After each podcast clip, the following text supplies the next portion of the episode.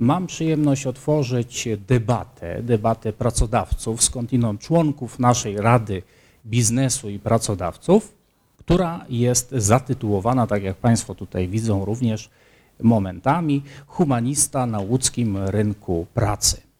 E, ta debata e, zostaje, będzie prowadzona przez pana Łukasza Kluja e, z firmy CERY International, która jest inicjatorem tego wydarzenia. Jednocześnie tutaj chciałbym podziękować pani Joannie Maras, która zaproponowała nam zorganizowanie tej debaty na naszym wydziale. Bardzo się cieszymy. Skądinąd firma CERY i warto to podkreślić, tego rodzaju wydarzenia na rynku łódzkim, ale również E, w tym środowisku e, szkolnym, wyższego szkolnictwa w Łodzi prowadzi od e, pewnego czasu, bo dotąd odbyło się tego rodzaju debat już trzy, każda na określony temat. Niektóre w obszarze, który być może jest nieco dalej od naszego humanistycznego, bo w IT, ale jak najbardziej będzie wyglądać ta nasza podobnie. Ja tu nie chcę za bardzo przedłużać i pozwolę E, panu Łukaszowi wprowadzić wszystkich naszych e, gości, uczestników tej debaty, e, ale przypominam, że my wszyscy tutaj jesteśmy takimi uczestnikami, to znaczy studenci i przede wszystkim studenci, wykładowcy, bo również tutaj ich widzę, innych koordynatorów, pełnomocników dziekana również witam. I jeszcze chciałbym serdecznie powitać E, panów dyrektorów naszego biura karier, pana doktora Dariusza Koperczaka oraz pana e, Przemysława Pabianowskiego z rektoratu, którzy, e, którzy również będą się przyglądać naszej debacie. Przekazuję głos panu Łukaszowi. Dziękuję bardzo. Dziękuję bardzo za takie miłe przywitanie. Również mm, wszystkim dzień dobry. Witam na tej debacie. Moim Pierwszym zadaniem e, jest przedstawienie e, naszych panelistów e, i mm, z góry przepraszam, zrobię to w kolejności alfabetycznej i będę wymieniał firmy i osoby, mm, więc firma BFF, pani Paulina Wieczorkiewicz, dzień dobry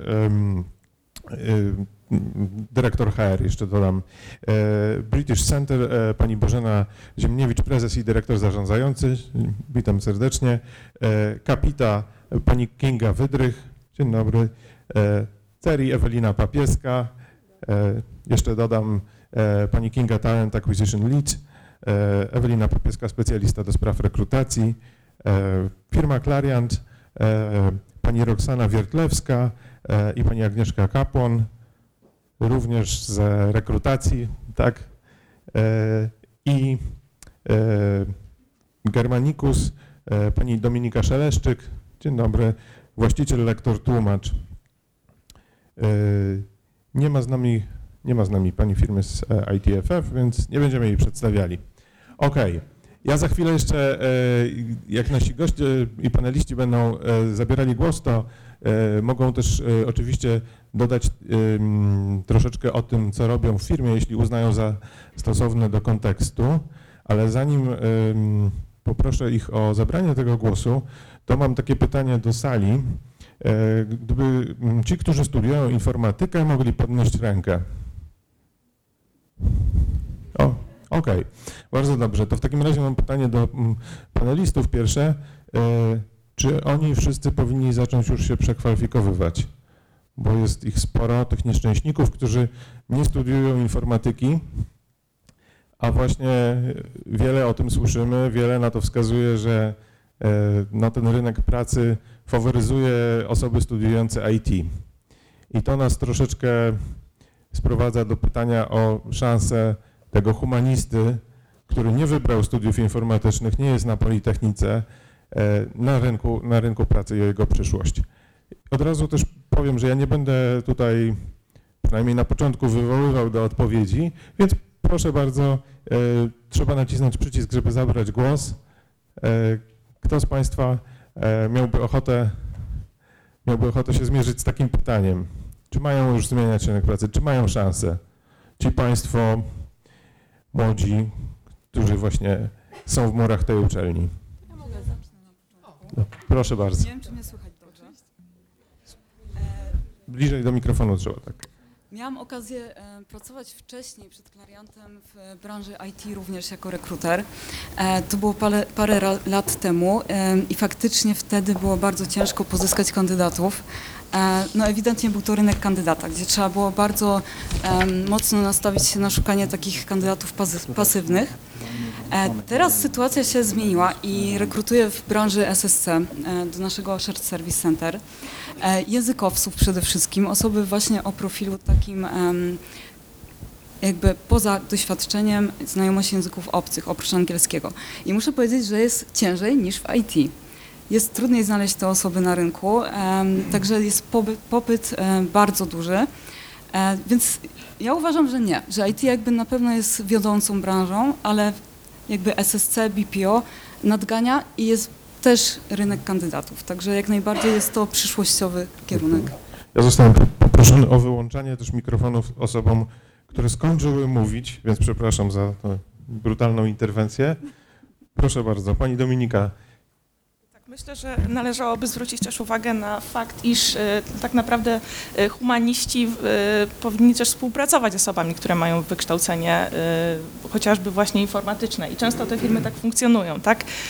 Czyli język plus właśnie znajomość IT. Także myślę, że tutaj się to mm, absolutnie nie wyklucza. Czyli drugi kierunek. Nie, nie, nie, nie kierunek. Zresztą też przyznam szczerze, miałam. E, mm, nie, ale spotkałam też ludzi, którzy na przykład znając język, doszkalali się z zakresu programowania, ponieważ ich to interesowało, albo na przykład pracowały e, z językiem obcym w takiej firmie i, i później stwierdziły, że dlaczego nie mogłyby się tym zajmować. I tak naprawdę e, jest to również jakaś możliwość, aczkolwiek no, humaniści y, mają taki, tak duży wybór, że wydaje mi się, że jeżeli ktoś się tym nie interesuje, to absolutnie nie ma, nie ma takiej konieczności, żeby się przekwalifikowywał na przykład na, na inną branżę. Y, Pani Bożeno, proszę. Em, Ja reprezentuję, mm, oprócz tego, że własną firmę, to jeszcze 400 innych firm, ponieważ jestem wiceprezesem Łódzkiej, Łódzkiej Izby Przemysłowo-Handlowej. E, A więc dużo firm, które zdecydowanie potrzebują humanistów, a nie tylko informatyków. To są akurat te dwa zawody, to znaczy humanista to niekoniecznie zawód, E, ale to są e, te dwa obszary, które, których przedstawiciele są absolutnie niezbędni w każdej firmie. Dlaczego humaniści? Ja mam parę takich zdjęć i gdyby pan zechciał pokazać zdjęcie pod tytułem komunikat, folder debata.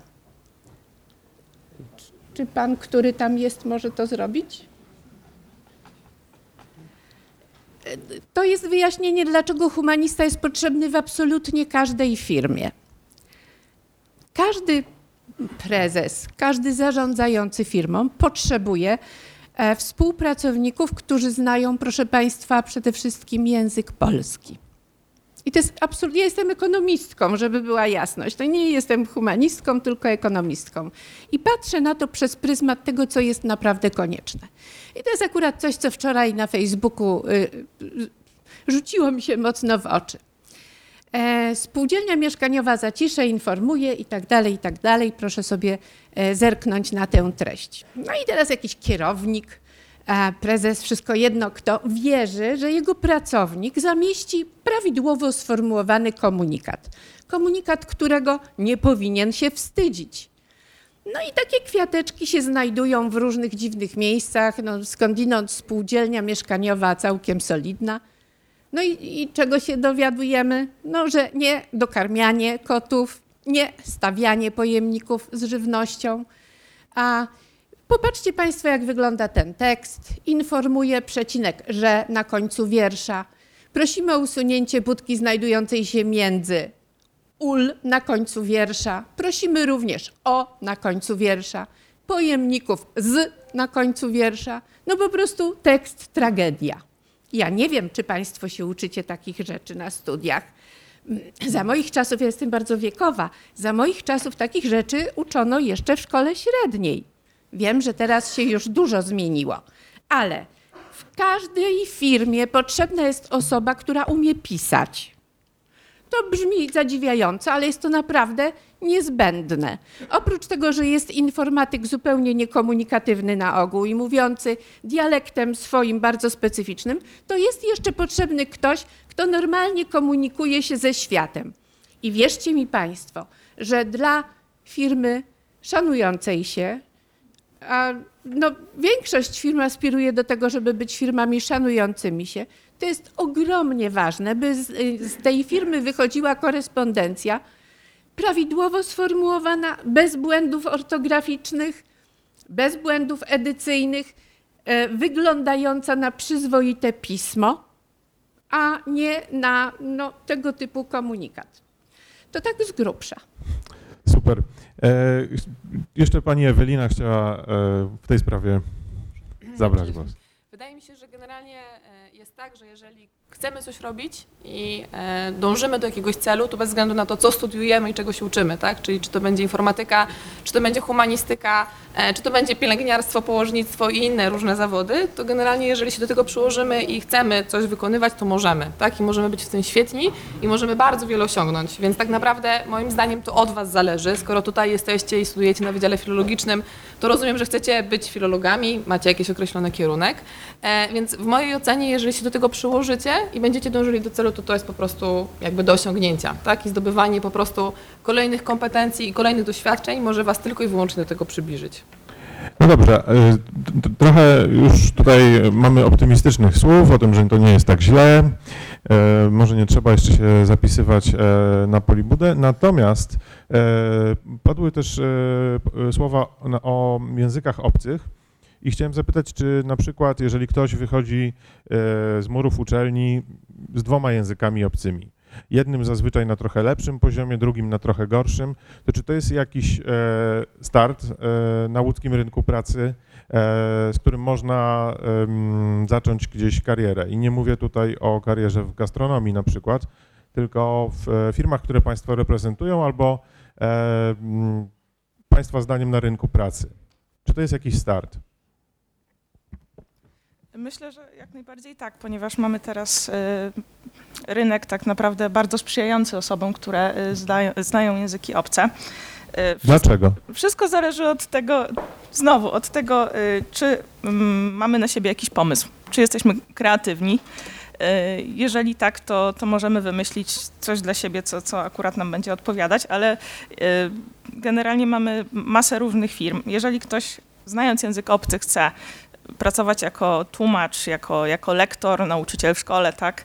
Y, Może w szkole to już trochę trudniej, tak, dostać pracę, y, ale y, jeżeli na przykład nie, nie chce uczyć, tak? Co wydaje mi się, że teraz jest również trudno znaleźć osoby, które jednak chciałyby uczyć. Sama dostrzegam ten problem prowadząc firmę, gdzie właśnie szkolimy z języków i tłumaczymy. Y, Natomiast jest dużo, dużo właśnie większych firm z kapitałem, y, chociażby właśnie niemieckim chyba głównie teraz, y, czy generalnie zachodnich, gdzie tak naprawdę każdy może y, znaleźć dla siebie miejsce w różnych branżach, tak? I, i tutaj jeden język to jest może za mało, tak? Bo tak naprawdę językiem komunikacji w większych firmach jest angielski. Y, Jeżeli znamy jakiś inny, to jest to oczywiście atut. A możemy go znać oczywiście na niższym poziomie. Często też firmy y, tak naprawdę dofinansowują jakieś kursy, także to nie jest warunek sine qua non, żeby dostać pracę w takiej firmie. Pani Paulina jeszcze e, chciała zabrać głos. Proszę bardzo.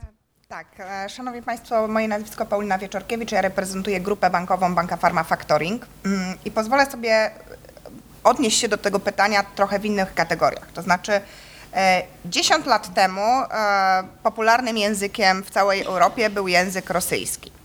E, Kilkanaście lat temu wszyscy mówili, że jedynym językiem urzędowym na całym świecie będzie język angielski. E,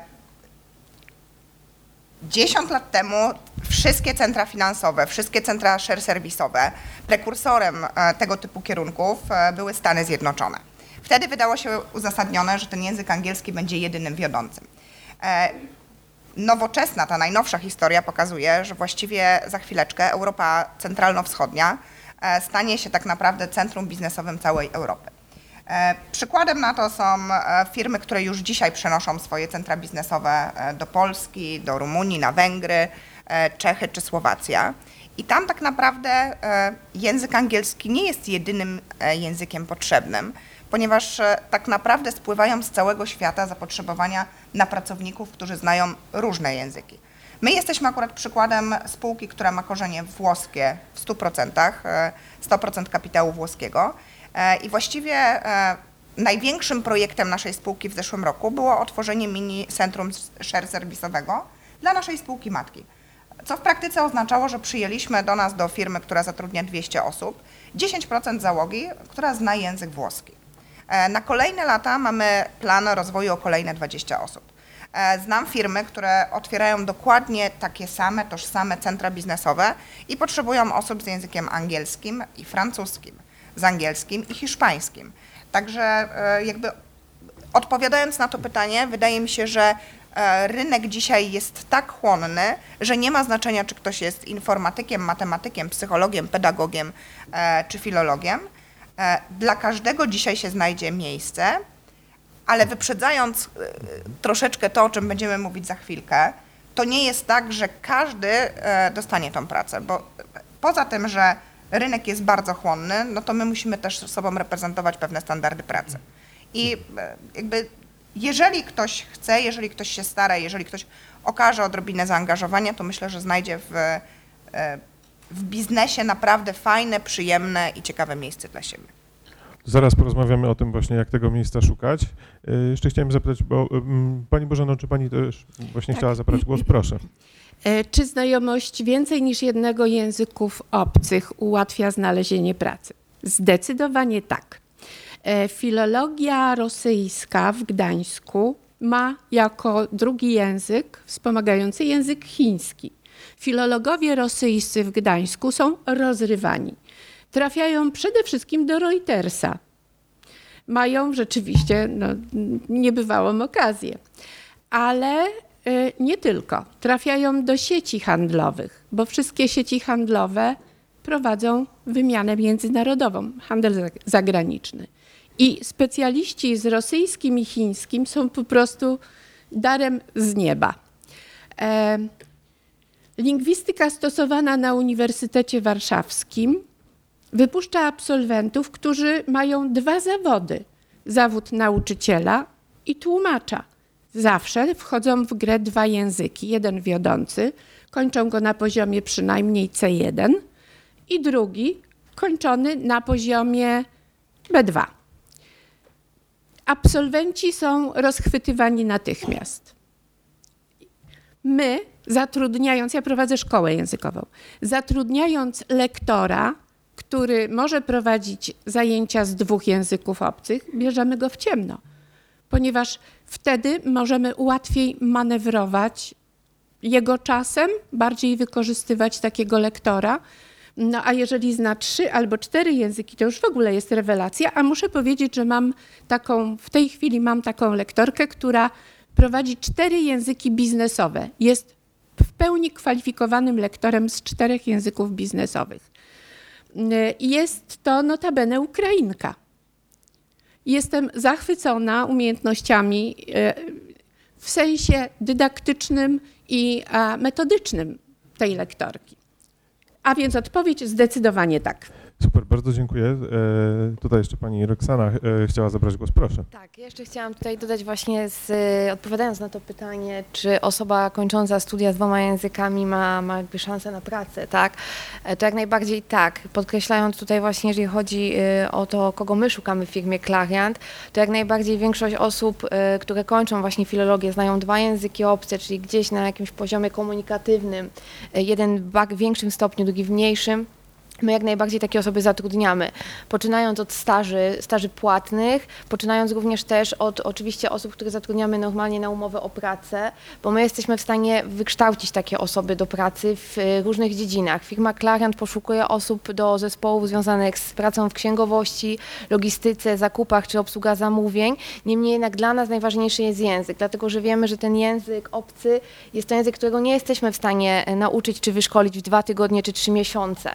E, innych procesów czy obsługi e, jakby systemu, na którym pracujemy, jesteśmy w stanie wyszkolić, natomiast języków obcych nie. Dlatego dla nas osoby, które kończą studia, które znają dwa języki obce, są to potencjalni kandydaci do pracy. Czyli jeżeli y, ktoś nauczył się dwóch języków obcych, to zakładacie Państwo, że starczy mu inteligencji jeszcze, żeby się Tak. szybko nauczyć księgowo, Tak, podstaw księgowości. To są, to są procesy, które jesteśmy w stanie wykształcić. My też również dofinansowujemy kursy księgowości, tak?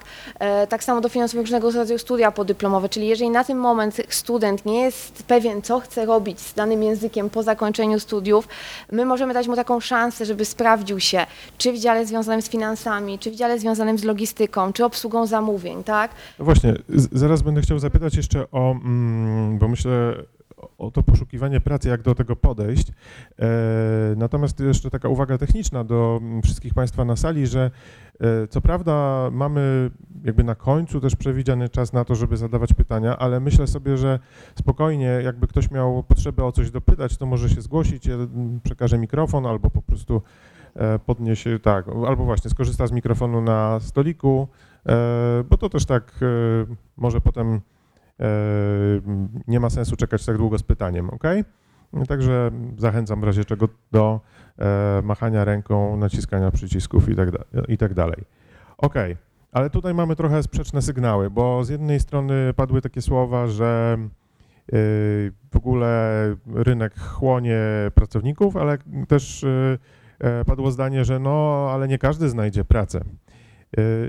Pewnie to jest prawdziwe. Każdy sobie może wyobrazić sytuację, w której e, chociaż jego CV spełniało warunki, no to idzie na rozmowę i robi coś takiego, że nie dostaje tej pracy.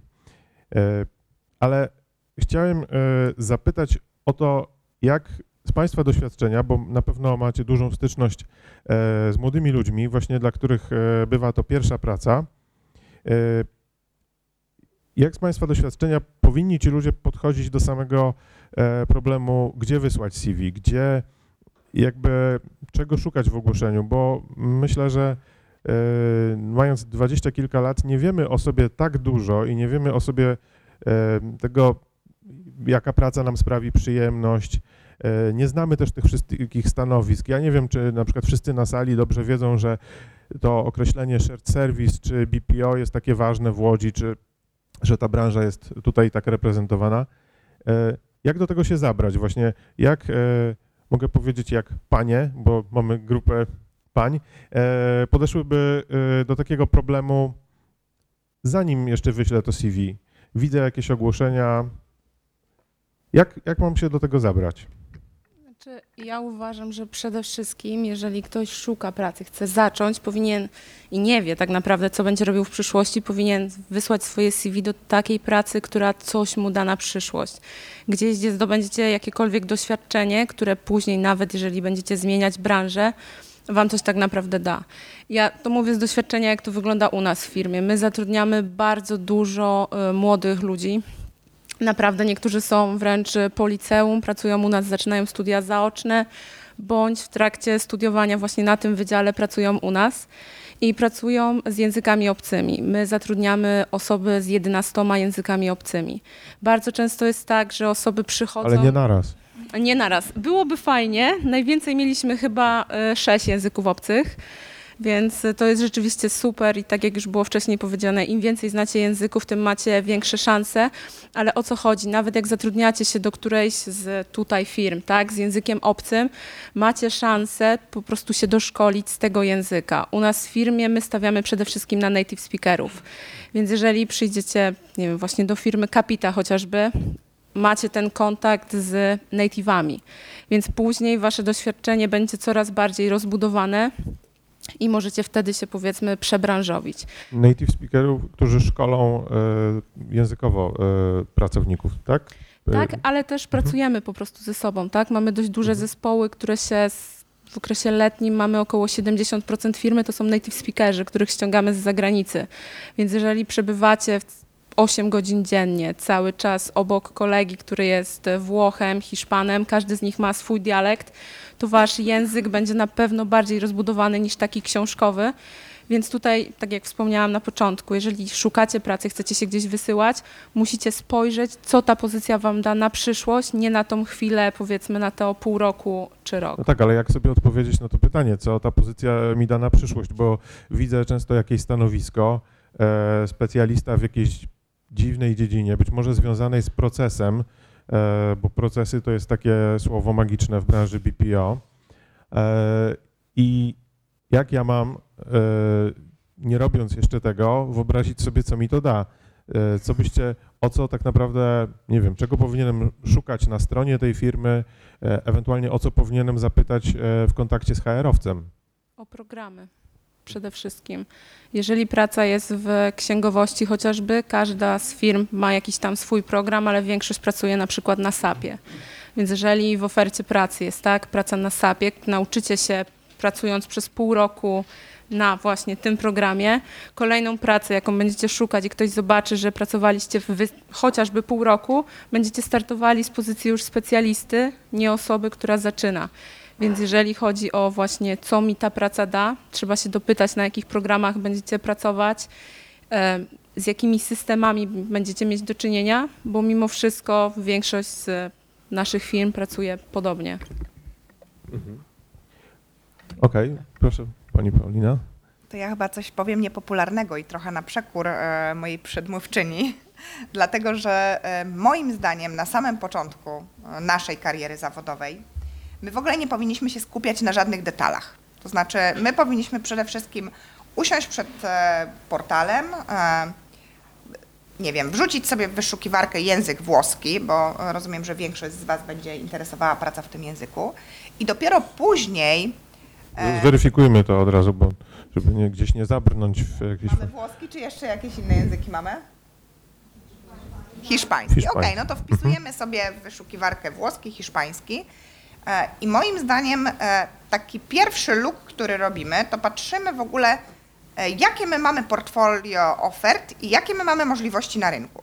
Bo ja jestem w stanie sobie wyobrazić, że taki młody człowiek, który wchodzi dopiero mm, w to życie zawodowe, nie ma jeszcze dzisiaj specjalizacji, bo jedyną specjalizację, którą ma, to pewnie kawałek biznesu i pewnie dobrą, do, dobre kompetencje językowe. No i teraz, jak ja bym do tego podeszła, to ja bym w ogóle się nie skupiała na tym, w jakim programie ja mogłabym pracować, bo ja jeszcze dzisiaj nie wiem, czy ja chcę być rzeczywiście, czy ja chcę pracować w share serwisie, czy ja chcę być tłumaczem, a może ja chcę być nauczycielem, a może ja chcę być przewodnikiem, nie wiem, wycieczek we Włoszech. Więc ja bym sobie popatrzyła w ogóle, jakie jest portfolio tych ofert, które mogą być z tą naszą kompetencją. I to jest pierwsza rzecz, którą bym zrobiła. Druga rzecz, którą bym zrobiła, to pewnie bym chciała sobie e, zgłębić wiedzę na temat firm, które ją oferują. Bo moim zdaniem to, co jest ważne dzisiaj, to to, żeby z pełną świadomością wejść do firmy, w której chce się pracować. E, to, czego dzisiejsi HR-owcy, dzisiejsi właściciele, menadżerowie i rekruterzy nie są w stanie zrozumieć, to to, że człowiek przychodzi do firmy, a po dwóch, trzech dniach mówi, "Mm, no nie, właściwie to nie jest to, czego ja szukałem i, i za chwilę idę gdzie indziej. Więc ja myślę, że to, co jest najważniejsze dzisiaj, to przede wszystkim poświęcić chwilę czasu na to, żeby świadomie wybrać e, miejsce, w którym chcę pracować. Ja wiem, że to jest takie idealistyczne podejście i e, pewnie e, procentowo zdarzy się na tej sali i wszędzie indziej w praktyce sytuacja, w której rzeczywiście po dwóch, trzech dniach ktoś powie, ok, to nie jest miejsce dla mnie. I to też jest zrozumiałe, tylko to, co jest dla mnie ważne, to to, żeby rzeczywiście minimalizować takie przypadki, żeby rekruter na rozmowie powiedział jak najwięcej o firmie, żeby w internecie, w sieci można było znaleźć możliwie najwięcej informacji na temat organizacji, tylko po to, żebyście wy e, na koniec dnia potrafili sobie odpowiedzieć na pytanie, czy ja chcę pracować w tej firmie, czy nie. Czy ja rzeczywiście chcę robić to, czy może ja chcę robić coś innego. Więc e, jakby dla mnie na początek zacząć od ogółu, a później dopiero skupiać się na detalach. Okej, Okej. proszę jeszcze Ewelina. Tak, znaczy ja się tutaj zdecydowanie zgodzę, tak? Czyli też nie szłabym w ten szczegół, że programy i tym podobne, bo to y, nic nam jeszcze wam nic nie mówi, tak? Co to jest SAP czy jakieś inne programy, a potem pójdziecie i się okażecie, że to i tak nie jest to. E, ja bym poszła jeszcze nawet krok wcześniej przed tym, co y, tutaj zostało powiedziane. Czyli nieraz spotykam się z kandydatami, którzy myślą sobie e, o tym, że oni chcieli zawsze zostać tłumaczami, ale zderzyli się na przykład z rynkiem pracy, ale bo zderzyli się w ogóle z tą pracą, tak? Czyli jak zaczęli pracować, to się okazuje, że to zdecydowanie absolutnie nie jest to, chociaż wyobrażenie mieli na przykład zupełnie inne. E, I zaczęłabym właśnie od takiego researchu i zobaczenia sobie, jakie macie tak naprawdę opcje na rynku i wyszła jeszcze wcześniej i zaczęła rozglądać się nie jak kończycie studia, czyli nie na koniec piątego roku albo już nawet jak obronicie pracę, tylko w trakcie studiów i tutaj korzystałabym z ofert praktyki staży, które oferują w zasadzie wszystkie firmy w tym momencie, tak? Czyli studia to jest ten moment, kiedy wy możecie próbować. Pójdziecie sobie do jednego miejsca, pójdziecie sobie na miesiąc, trzy miesiące, zobaczycie sobie, jak wygląda praca w BPO na przykład, jeżeli Was to interesuje. E, W kolejnym roku albo w ciągu roku pójdziecie sobie na e, praktyki, na przykład właśnie do biura tłumaczeń, tak? I tym podobne. I wtedy możecie sobie popróbować różnych rzeczy, i wtedy na koniec piątego roku wiecie już właśnie, jakie macie opcje, i zaczynacie wtedy e, trochę się już ukierunkowywać, tak? I szukać. I studia to jest właśnie ten bezpieczny czas, kiedy to można zrobić, bo potem, kiedy kończycie studia, nagle tak przychodzi taka dorosła presja. O Jezu, skończyłem studia, muszę znaleźć pracę, muszę mieć umowę o pracę, muszę się usamodzielnić i tym podobne. I wtedy bardzo często pułapka jest taka, że mm, wielu z Was e, no, rzuca się na coś po to, żeby mieć tą pracę, tak? a niekoniecznie już wtedy próbuje tego, co chciałoby tak naprawdę zrobić ponieważ ma to poczucie dorosłości. Więc to, co ja Wam mogłabym doradzić, to zdecydowanie prak praktyki, staże, podczas których po prostu będziecie mogli próbować różnych rzeczy, e, zobaczyć sobie tak naprawdę, co chcielibyście robić i z czym tak na dobrą sprawę je się te poszczególne dziedziny i te poszczególne pomysły, które gdzieś tam tkwią w Waszej głowie. E, A jak często się zdarza z e, e, doświadczenia, że mm, kandydat e, zrekrutowany właśnie po jakimś czasie, może niekoniecznie po dwóch czy trzech dniach, ale na przykład po miesiącu, e, no okazuje się, że to było nie dla niego. Czy to jest takie zjawisko, które można ocenić jako 1%, 10%, czy, czy to się zdarza parę razy w roku? Znaczy, to się zdarza kilka procent, bym powiedziała. Natomiast mam też bardzo często w drugą stronę, czyli kandydatów, dla których mm, ten drugi wybór, tak? Czyli to, że przychodzą do nas do firmy, czyli wybierają to centrum, powiedziałabym BPO, chociaż my się tak do końca nie nazywamy, e, to, e, to jest raczej ich drugi wybór, tak? Czyli mam bardzo właśnie dużo osób, które zawsze chciały być tłumaczami, potem się z tym zderzają, jednak absolutnie nie, tak? Albo chciały być nauczycielami, e, lektorami i też absolutnie nie, tak? Czyli raczej my jesteśmy bardzo często tym właśnie drugim wyborem, tak? Czyli próbują różnych rzeczy i okazuje się, że bycie lektorem czy bycie tłumaczem to nie to i, i przychodzą do korporacji. Nie wiem, może, jak w innych może firmach. korporacje powinny zasponsorować w takim razie em, taką kampanię negatywną, która będzie obrzydzała parę zawodów i sobie ułatwić rekrutację. E, Etyka biznesu. tak.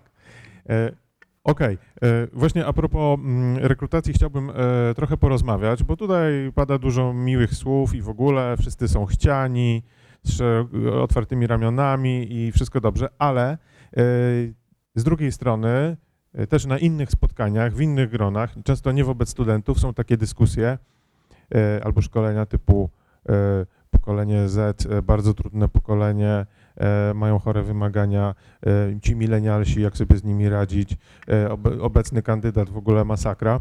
I mm, to oczywiście też jest nie, bardzo niesprawiedliwe, ale chciałem zapytać e, z doświadczenia takiego właśnie z rekrutowania, jakiego e, rodzaju, może nie tyle błędy, co takie błędne przekonania, czasami e, albo i też błędy e, mają kandydaci przychodząc na rozmowy, e, czym sobie być może szkodzą, nawet kiedy ta praca by do nich pasowała, ale no na przykład rekruter e, podnosi brew i sobie myśli, kurczę, no faktycznie coś jest w tym, co mówią, bo kiedyś to tak ludzie nie robili, a przecież to jest, e, to szkodzi temu kandydatowi. E, Jednym słowem zmierzam do tego etapu, kiedy już zidentyfikowaliśmy ogłoszenie, wysłaliśmy CV, nawiązaliśmy kontakt e, z firmą, idziemy e, na tą rozmowę rekrutacyjną i oczywiście jest milion mm, instrukcji w sieci, jak się przygotować, ale chodzi mi o e, takie osobiste doświadczenie i obserwacje z ostatnich lat, z tych rozmów. Co ludzie mogliby robić trochę inaczej? Co by im pomogło? Mogę zacząć znowu, dziękuję. E, Znaczy myślę, że mm, to, co by pomogło, to przygotowanie, tak? W sensie takim, że zapewne uczelnia tutaj oferuje Wam e, różne szkolenia, pomoc w przygotowaniu CV, w przygotowaniu się do rozmowy rekrutacyjnej, co zrobić, czego się spodziewać i tym podobne. Nie wiem, na ile z tego skorzystacie, a na ile nie. Natomiast ja cały czas widzę, że e, to, co pokutuje, to jest brak przygotowania. I tutaj mi nie chodzi o wiedzę dotyczącą firmy, bo ja nawet o to nie pytam podczas rozmowy. To moim zadaniem jest jako rekrutera zaprezentować tą firmę. Tak? Ja nie pytam o to, co ty wiesz o naszej firmie i kiedy firma została założona. Ja przekazuję te informacje. Natomiast ten brak przygotowania polega na tym, że kandydat jakby czasami nie wie, czego się spodziewać na takiej rozmowie. A myślę, że te rozmowy mimo wszystko są do siebie bardzo podobne. My sprawdzamy pewne rzeczy, tak? Czyli sprawdzamy to, z jakimi sytuacjami się spotkaliście, jakie macie doświadczenia, e, jak sobie poradzilibyście w pewnych sytuacjach, tak? Wiecie, jakie jest pytanie, które zawsze pyta, pada na rozmowie rekrutacyjnej? Jest jedno pytanie, które zawsze padnie. Czy ktoś wie, jakie? Nie, absolutnie nie. Nigdy o to nie pytam. To jest złe pytanie. Oczekiwania finansowe. Dokładnie tak. Oczekiwania finansowe. I No to jest jak pytanie odpowiadać na to pytanie? Konkretnie. No dobrze. No ale to jest e, trudne pytanie dla kandydata. Każdy, kto je usłyszał, e, To jest bardzo trudne i właśnie dlatego mówię o tym braku przygotowania, tak? W sensie takim, że macie znajomych, którzy na pewno pracują w różnych firmach. Możecie sobie posprawdzać w internecie, jakie mniej więcej są stawki. Możecie się zastanowić też, jakie są wasze oczekiwania i jakie są wasze potrzeby, tak? Nie wiem, wynajmujecie mieszkanie albo z kimś mieszkacie i tym podobne. W związku z czym wiecie, zliczacie sobie nawet, jakie są wasze potrzeby, doliczacie sobie do tego raz w miesiącu wyjście do kina e, i możecie założyć jakąś kwotę. Oczywiście żartuję i przesadzam, natomiast generalnie możecie się do tego przygotować, tak? Czyli przychodząc na rozmowę, musicie znać chociaż pewien zakres, pewien wymiar, pewne widełki, w których oczekiwalibyście swojego e, wynagrodzenia. jasne, dziękuję. Pani Bożeno, a jak pani widzi tą Jest sprawę? bardzo szeroki y, wachlarz zachowań i działań, które zniechęcą poca- potencjalnego pracodawcę do nawiązania stosunku pracy z mm, osobą, która się zgłasza do pracy. Ja nie jestem rekruterem. E, Natomiast rzeczywiście pro- prowadzę rozmowy rekrutacyjne. Różnica, no ja mm, nie zatrudniam setek ludzi. British Center jest małą firmą, choć dużą szkołą językową ale bazujemy głównie na lektorach pracujących e, w oparciu o um- umowy zlecenia bądź B2B. A więc firma jest zdecydowanie mała. Firmy w łódzkiej mm, e, Izbie Przemysłowo-Handlowej też są głównie małe, średnie. E, I my patrzymy na potencjalnego pracownika bardzo uważnie. E, Nie jest dla nas takie istotne, czy on się przygotował świetnie przed rozmową i potrafi strzelać informacjami na różne tematy. Bardziej obserwujemy jego zachowanie. Co jest najważniejsze dla pracodawcy takiego jak ja? Umiejętności komunikacyjne. To jest rzadkość. Niestety y, wiele osób nie potrafi komunikować się z otoczeniem świadomie. Em, Świadomie to znaczy nadawać komunikaty w ten sposób, by osoba naprzeciwko mnie umiała je odebrać prawidłowo. Faktycznie jest bariera wieku. Na ogół jest tak, że zgłaszają się do pracy ludzie młodzi i my nie potrafimy patrzeć na świat tak, jak oni patrzą. Więc trzeba naprawdę dużej empatii, żeby się po prostu porozumieć. E, Zniechęcić można na różne sposoby potencjalnego pracodawcę już tym pierwszym cover letter, tym e, pismem przewodnim, które towarzyszy CV. Bo tak jak po- pokazałam, my szukamy pewnych informacji, nawet nie merytorycznych, tylko o tym, jak to wygląda, jak jest sformułowane, jak ktoś pisze. To jest ważne, czy to jest język ojczysty, czy język obcy.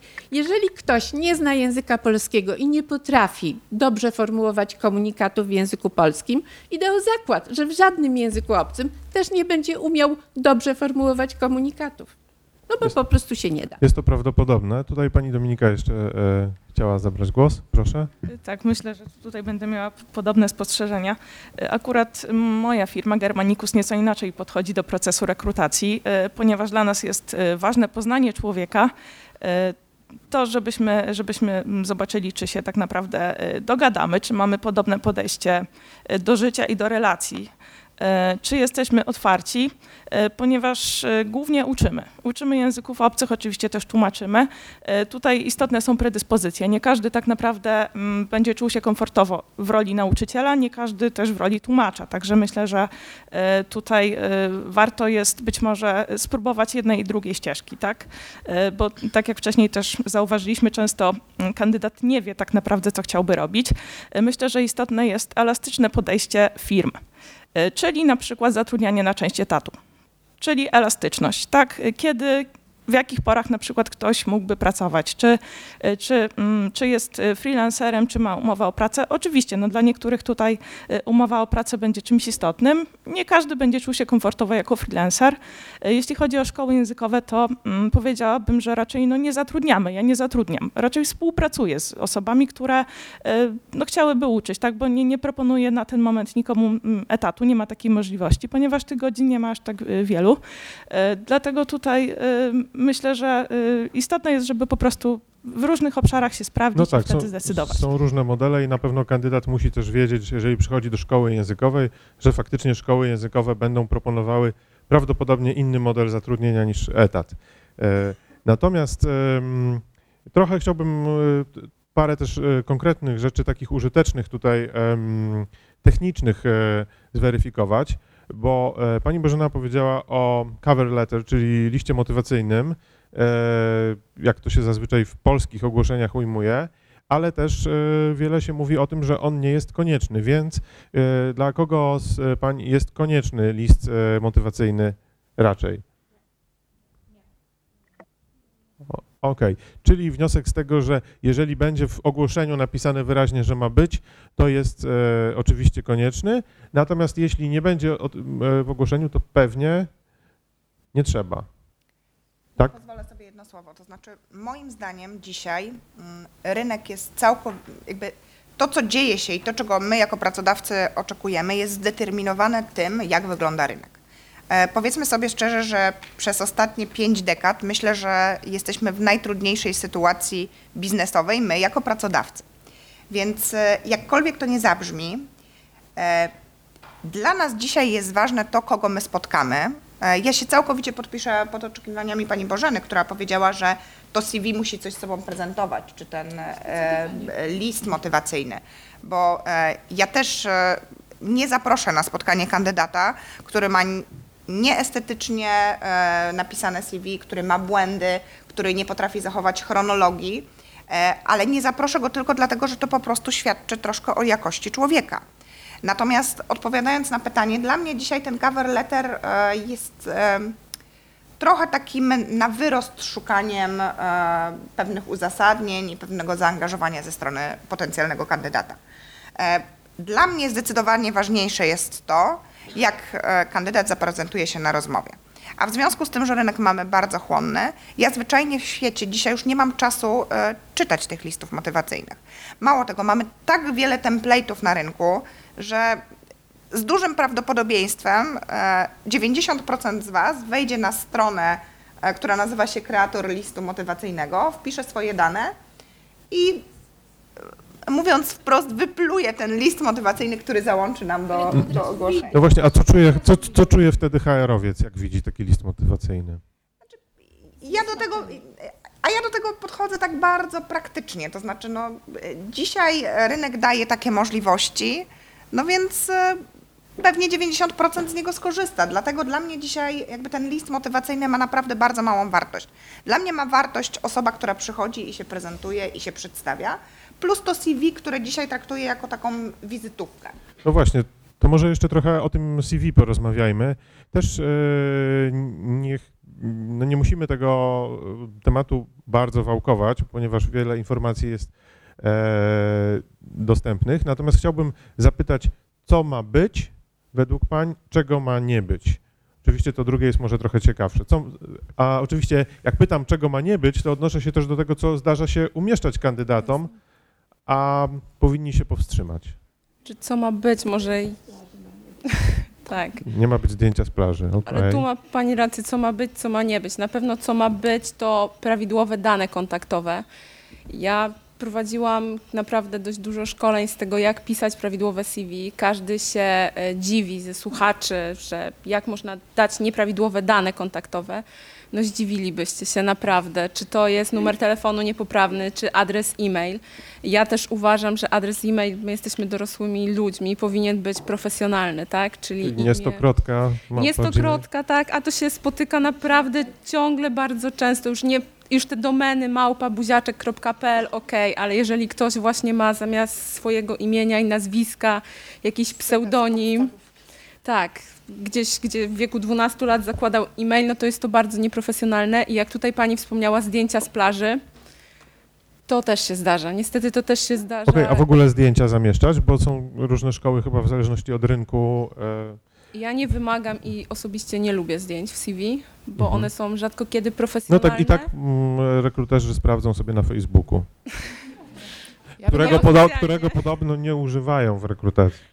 Tak, Facebook, LinkedIn, to wszystko jest, więc e, nie umieszczać w CV też e, linków do mediów społecznościowych, do Instagrama, Dlaczego? Facebooka, bo każdy, nawet jeżeli mnie to nie interesuje, a ja zobaczę w CV, że ktoś mi wrzucił pięć linków do swoich mediów społecznościowych, ja z ciekawości na nie wejdę. No ale wrzucił, bo jest dumny. Ależ jeżeli jest to na przykład grafik i szukam grafika i rzeczywiście ma na tych mediach społecznościowych swoje prace, super pomysł, ale tak naprawdę, jeżeli ktoś jest profesjonalnym grafikiem, ma te prace wrzucone na jakieś oficjalne, rzeczywiście branżowe strony, nie na strony typu Instagram.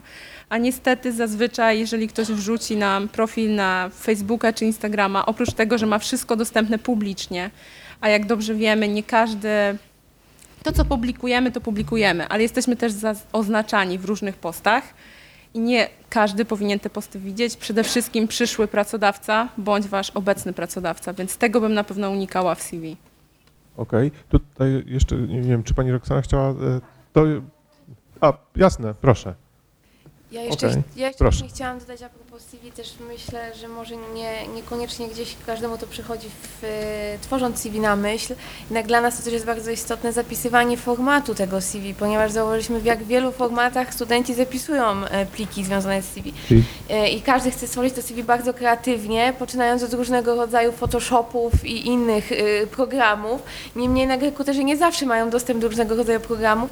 Naprawdę Word czy PDF stanowczo wystarcza, tak? A bardziej Word czy bardziej PDF? Tu chyba PDF. Czyli, PDF czyli bardziej- PDF najlepszy, bo się najlepiej drukuje też, Myślę, tak? że to jest naprawdę dość istotne, nie każdy o tym myśli, niemniej jednak naprawdę, że no my nie jesteśmy w stanie otworzyć tego pliku, my tracimy takiego kandydata, tak? Także naprawdę nie trzeba kombinować, jak najbardziej klasyczny format, tak? Właśnie dokładnie w CV w punktach przejrzyste, to myślę, że są najważniejsze informacje dla nas. O ile oczywiście nie jest to na przykład praca grafika, gdzie samo CV Tak, no też oczywiście, jest to- częścią tej To aplikacji. jak To są najbardziej dodatkowe takie zawody, gdzie rzeczywiście te, wtedy Tak. to CV może być wrzucone Jak jako skrypt strony, inne rzeczy, ale bardziej Okej, albo a- PDF albo Word. Znaczy myślę, że tutaj padło w ogóle takie kluczowe sformułowanie pod tytułem najważniejsze informacje, tak? W takim sensie, że to, czego nie wiem jak panie, natomiast ja nie lubię w CV, to zbyt długich CV, w sensie, że Tak. czasami mamy CV na 6, a mój rekord to jest chyba 40 parę stron. E, w związku naprawdę Zamieszczanie załączników. zamieszczanie różnych załączników, jeżeli to nie jest niezbędne. E, wybaczcie mi, ale jesteście jeszcze młodzi i zakładam, że nie macie dużego doświadczenia zawodowego, więc nie wyobrażam sobie, żeby wasze CV było dłuższe na jedną czy dwie maksymalnie strony, tak? Dwie to jest absolutny maks. E, a myślę, że spokojnie znajdzie, jeżeli nie macie zbyt dużego doświadczenia, to spokojnie zmieści się ono tak naprawdę na jednej stronie. W związku z czym moja rada jest taka, żeby po napisaniu CV jeszcze raz dokładnie na nie spojrzeć, porównać sobie tak naprawdę z ofertą, na którą obecnie aplikujemy i sprawdzić, czy na pewno tak naprawdę te wszystkie informacje, które zostały tam zamieszczone, e, są potrzebne, bo wydaje mi się, że nie. A z takich kwiatków rekrutacyjnych informacji, których jeszcze nie należy zamieszczać, to stan cywilny i mój ulubiony w jednym CV to niezdecydowany. Proszę Pani Bożena. Dwa punkty. Jedna sprawa to bardzo nie lubię, kiedy jest wykaz miejsc, jakichś firm, o których kompletnie nic nie wiem i których nie znam, pokazanych jako miejsca pracy. To może mniej dotyczy świeżo upieczonych absolwentów, ale coś takiego się pojawia w CV. Y, Fajnie, jeżeli do miejsca pracy jest parę słów na temat tego, co się robiło. Parę słów króciutko. A druga sprawa, znajomość języków obcych.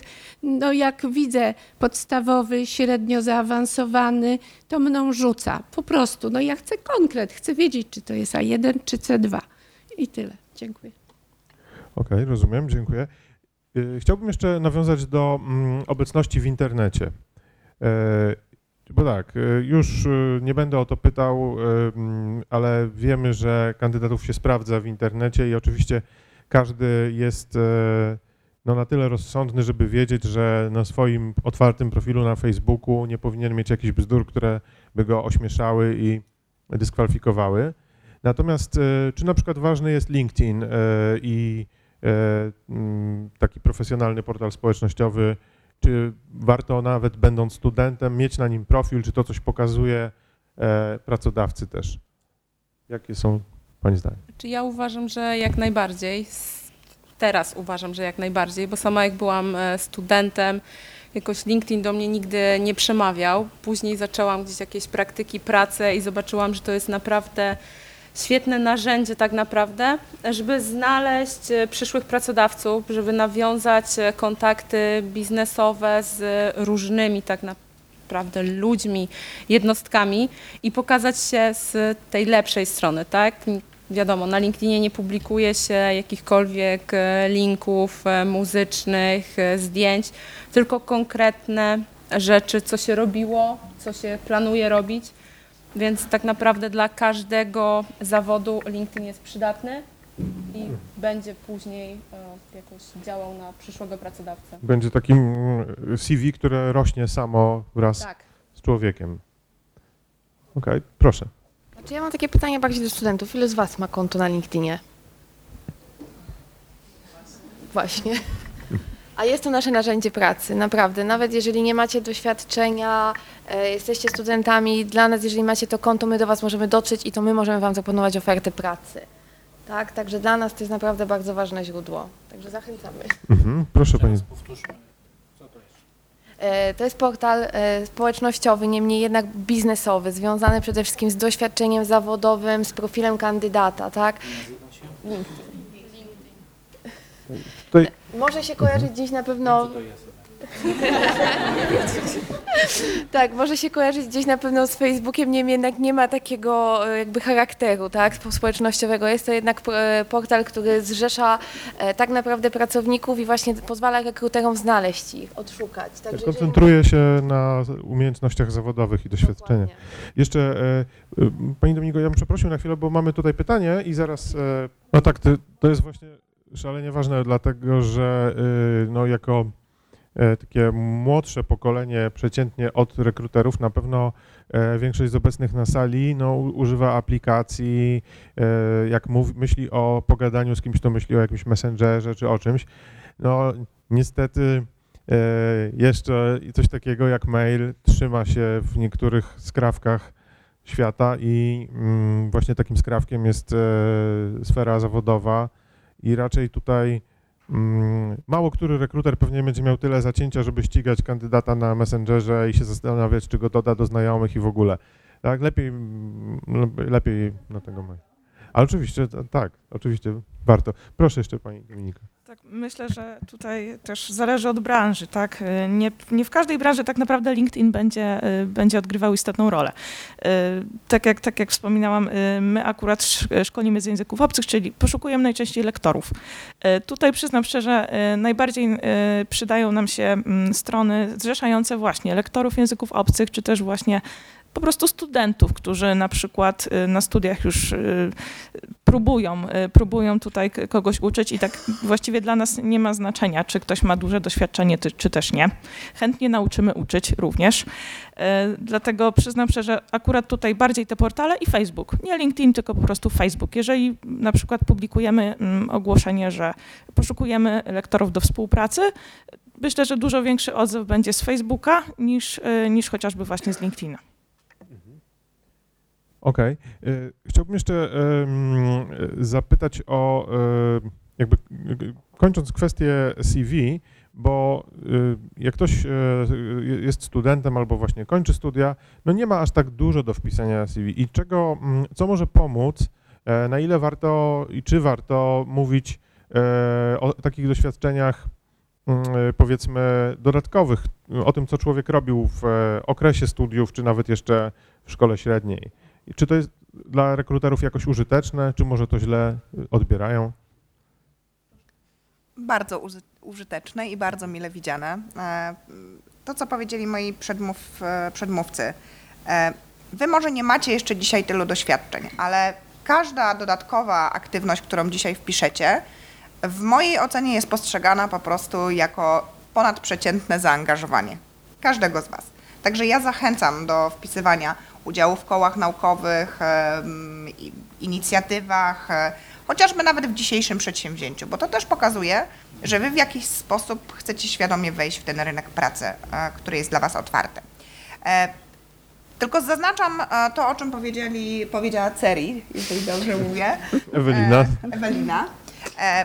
To wszystko ma sens pod warunkiem, że to CV jest napisane w sposób schludny i jeśli nie jest ono długie, ponieważ e, z biegiem czasu, kiedy już będziecie wpisywać swoje doświadczenia, kiedy będziecie wpisywać nowe miejsca pracy, e, te rzeczy, które dzisiaj robicie, są trochę mniej ważne. I ja sobie mm, przyznam szczerze, że dwa lata temu miałam taką refleksję nawet e, trochę osobiście, ponieważ mm, ja nie mam zwyczaju zmieniać często miejsca pracy. Mm, Do tej pory pracowałam w dwóch firmach, w każdej po 7-8 lat. I przygotowując CV, spojrzałam na to sprzed siedmiu lat i patrzę, o matko, tam jakieś koła naukowe, jakieś e, e, inicjatywy, jakieś akcje charytatywne, jakieś granty. I sobie pomyślałam, kurczę, rzeczywiście 7 lat temu, kiedy nie miałam doświadczeń, to miało bardzo fajną wartość i myślę, że właśnie wpisanie tego zdecydowało, że ktoś przyjął mnie do pracy. A dzisiaj sobie patrzę, no, e, nawet tak sobie myślałam o tej pracy magisterskiej, jak wtedy ją z dumą wpisywałam, temat jej, I sobie myślałam, jakie to ma jaką to ma fajną wartość. E, przygotowując po 7 czy po 10 czy po 11 latach nowe CV, odświeżając tamte, myślę, kurczę, dzisiaj zupełnie inne rzeczy wpisuję i zupełnie inne rzeczy mają wartość. I te, też trzeba sobie zadać takie pytanie, co może mieć dzisiaj wartość dla Twojego pracodawcy, a co miało kiedyś. Także dzisiaj Was zachęcam do tego, żeby e, to wpisywać, bo to e, pokazuje Waszą proaktywność, pokazuje zaangażowanie, pokazuje pewną powagę podejścia do, do pracy. Natomiast w przyszłości pewnie będziecie mieli zupełnie inne rzeczy, którymi będziecie chcieli się. Ja jeszcze mogę tylko dodać, że generalnie takie wszystkie działania pozastudenckie, tak, czyli poza tym waszym życiem, one też was w jakiś sposób kształtują, czyli to, że ktoś y, dorabiał w trakcie studiów, to też jest dla nas już informacja, tak, że właśnie jestem proaktywnym studentem, a mało tego, taka, nie wiem, praca na przykład kelnera czy kelnerki też dodatkowo już uczy pewnych rzeczy, bo to znaczy, że ta osoba po pierwsze miała pewne pierwsze doświadczenie zawodowe, wie trochę więcej, co to jest odpowiedzialność taka zawodowa, miała do czynienia pewnie z różnymi sytuacjami stresowymi, bo niestety takie się pewnie pojawiają, więc ona już wtedy zdobywała kompetencje, tak? A nawet jeżeli nie musieliście pracować, nie chcieliście, nie pracowaliście podczas e, studiów, to być może macie jakieś inne właśnie działania, wolontariat, e, nie wiem, byliście ratownikami wodnymi, które też wymaga właśnie dużej takiej odporności na stres, albo pracowaliście, nie wiem, byliście wolontariatem w harcerstwie, tak? Byliście harcerzami albo jesteście, w związku z czym też uczycie się jakiejś tam odpowiedzialności, organizacji, e, jesteście, nie wiem, sternikiem i tak dalej, i tak dalej. Cała masa różnych rzeczy, która uczy was pewnych kompetencji i nawet jeżeli nie macie tego doświadczenia, to właśnie wtedy powinniście pokazywać te kompetencje, które nabyliście podczas różnych innych działań. Dziękuję. Proszę. Pytanie najpierw. Tak.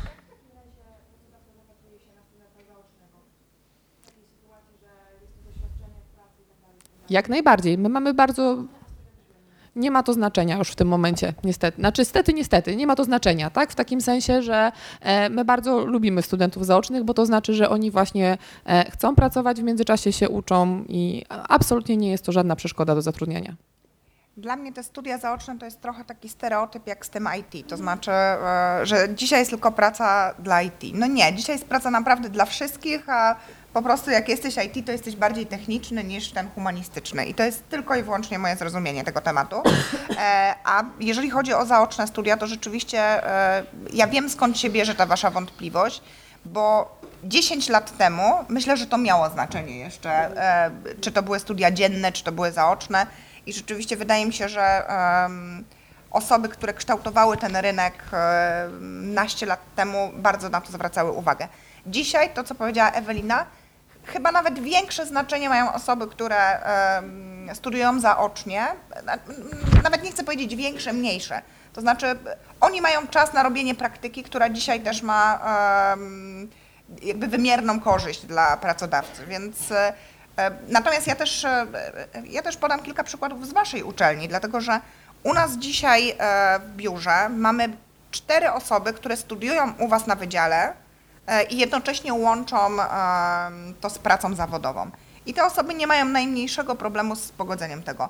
E, My tak jak e, mówiliśmy o, tym, o tej elastyczności pracy, dla nas nie ma znaczenia, czy ta osoba przyjdzie sobie o godzinie 7 rano, pobędzie do 12, e, zrobi, e, wykona to swoje zadanie, a za chwilę pójdzie na zajęcia i wróci o godzinie 16. Nie ma to najmniejszego znaczenia. Bo- Jeżeli deklaruje nam, ile czasu będzie, może pracować jak chce i może to godzić ze studiami e, dziennymi. Także To- nie ma to dla mnie znaczenia. Proszę teraz jeszcze panią Bożenę. Pani tu cierpliwie poczekała. Proszę. Jestem cierpliwa. Jak wiadomo, każdy z nas chciałby zatrudnić młodego, kreatywnego człowieka, najlepiej z 30-letnim stażem. Doświadczenie jest naprawdę podstawową zupełnie sprawą i no, po, wielu latach spojrzycie na to inaczej i będziecie wiedzieć, y, czym, y, jaką wielką wartością jest doświadczenie.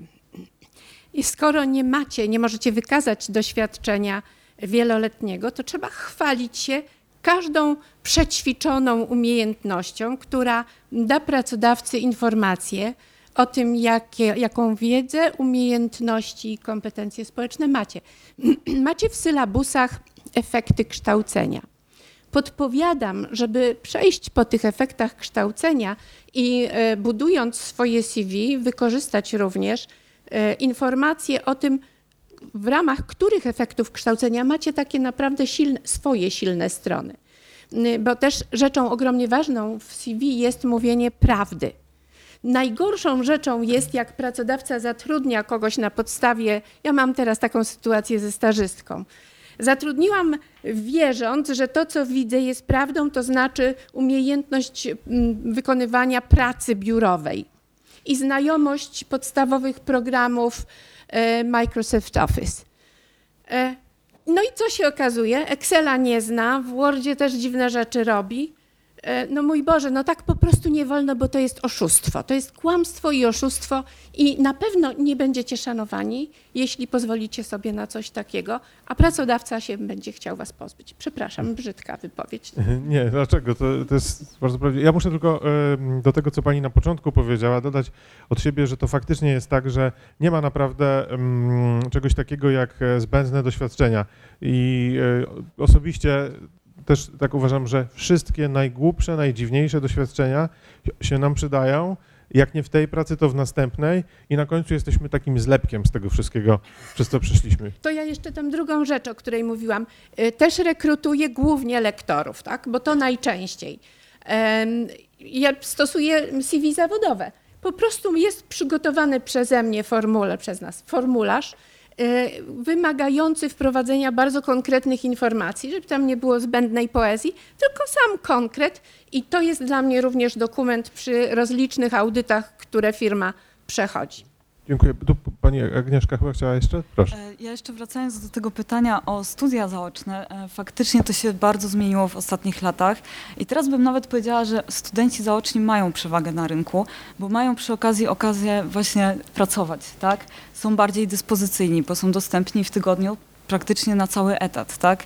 Więc e, to się troszeczkę zmieniło i jeżeli ktoś ma takie wahania, czy wybrać studia dzienne, czy zaoczne i już e, zacząć e, pracę zawodową, to zdecydowanie to doświadczenie jest e, cenniejsze niż wykształcenie w chwili obecnej, tak?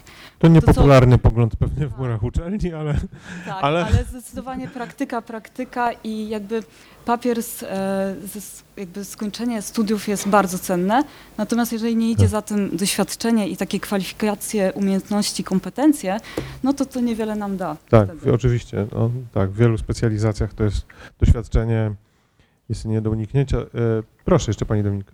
Tak, myślę, że tutaj też nie warto dyskwalifikować studentów, którzy na przykład studiują dziennie, a chcieliby e, jednak pracować, tak? Bo też nie każdego stać na przykład na studia zaoczne, jeśli chodzi o, o start, tak? Załóżmy, że e, Państwo tutaj są, myślę, że dosyć młodzi. E, jeżeli na start nie mogą sobie pozwolić na przykład, nie wiem, rodzice nie są w stanie im tutaj e, ich wesprzeć, tak? No to studia zaoczne mogą być po prostu trudną decyzją, tak? Dlatego wspominałam tutaj o, o elastyczności, tak? Czyli zatrudnieniu na e, mniejszy wymiar chociażby pracy, tak? E, Czy właśnie e, praca w roli lektora. Zresztą ja też mogę powiedzieć ze swojego doświadczenia, że e, właśnie na studiach zaczęłam pracę w jednej z większych wówczas szkół językowych, już, już jej niestety mm, nie ma. Jest to szkoła, która funkcjonuje na rynku w Polsce.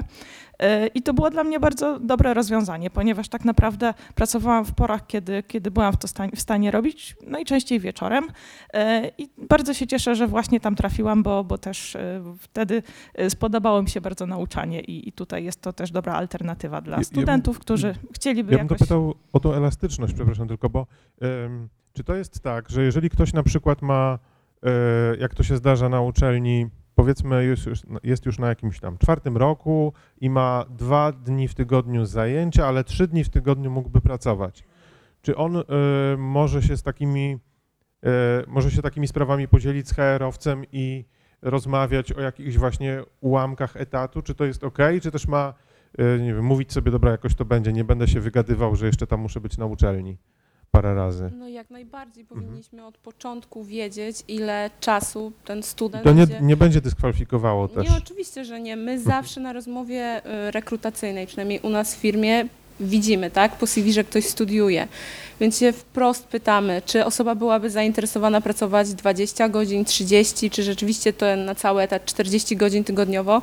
I jesteśmy w stanie to tak do naszego też grafiku dograć, żeby student mógł sobie te dwie rzeczy, tak, czyli pracę i studia dopasować, ale musimy od samego początku wiedzieć, jak sytuacja wygląda, żeby później w momencie zatrudnienia nie było zaskoczenia, że jest to student, nikt o tym wcześniej nie pomyślał i zamiast pełnego etatu będzie pracował na pół I etatu. nie uważacie też takich kandydatów za gorszych, powiedzmy, od tych, Nie. którzy by mogli. Ja z perspektywy swojej uważam, że to naprawdę daje dużo w oczach rekrutera, tak? Kandydat wygląda lepiej, bo jest w stanie pogodzić studia z pracą. Musi sobie tak ten czas zorganizować, żeby być dostępny i tutaj, i tutaj. I oczywiście kolokwialnie mówić, nie zawalić ani pracy, ani studiów, więc to też nam mówi dużo o samym studencie, że jest osobą odpowiedzialną i dobrze zorganizowaną. Mhm.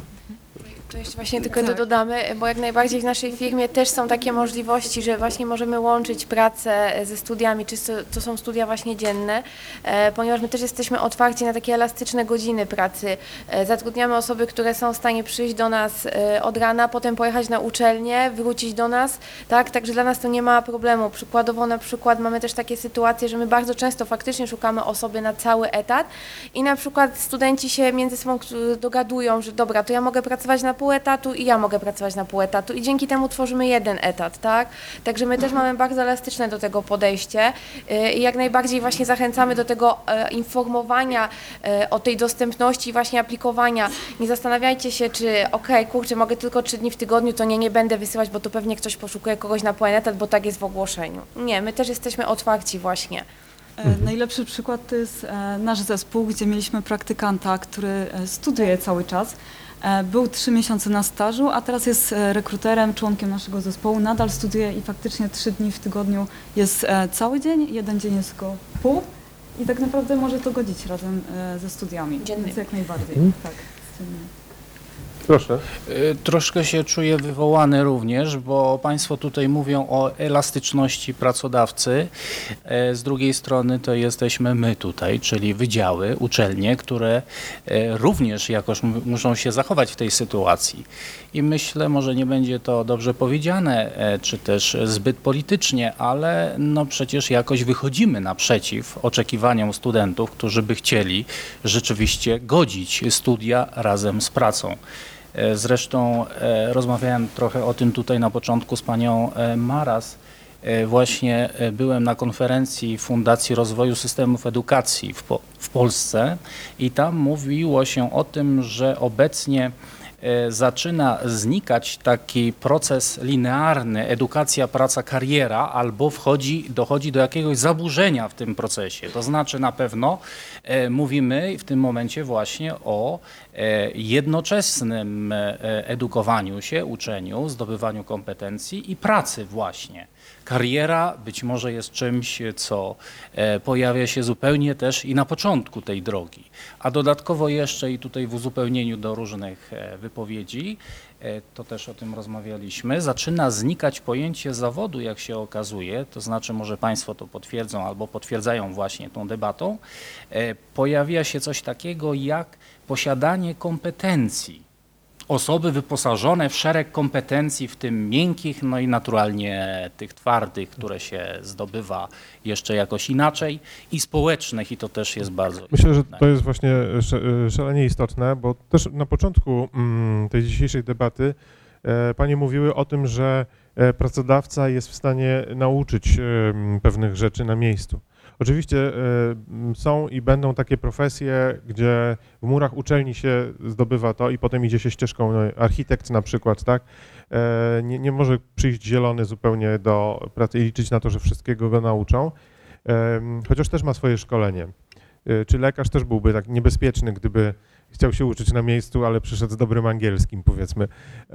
Natomiast nie oszukujmy się, jest wiele właśnie na przykład w branży BPO czy shared serwisów, E, takich rzeczy, gdzie pracodawca jest gotowy nauczyć tego na miejscu. To może trwać trzy miesiące, to może trwać rok czasami, pół roku. To są też kwalifikacje, które y, wyniesiecie gdzie indziej, e, ale to jest taki znak czasów też. Proszę bardzo. Ja chciałabym zwrócić mhm. uwagę na jedną rzecz. W korporacjach, gdzie y, pracownik wykonuje dość wyspecjalizowaną czynność, łatwiej jest przyjąć językowca i nauczyć go tego fragmentu księgowości, e, niż w firmie, gdzie specjalista musi mieć szeroki e, wachlarz wiedzy, umiejętności dotyczącej danego zawodu. W takich miejscach łatwiej jest nauczyć specjalistę języka obcego. Dlatego szkoły językowe mają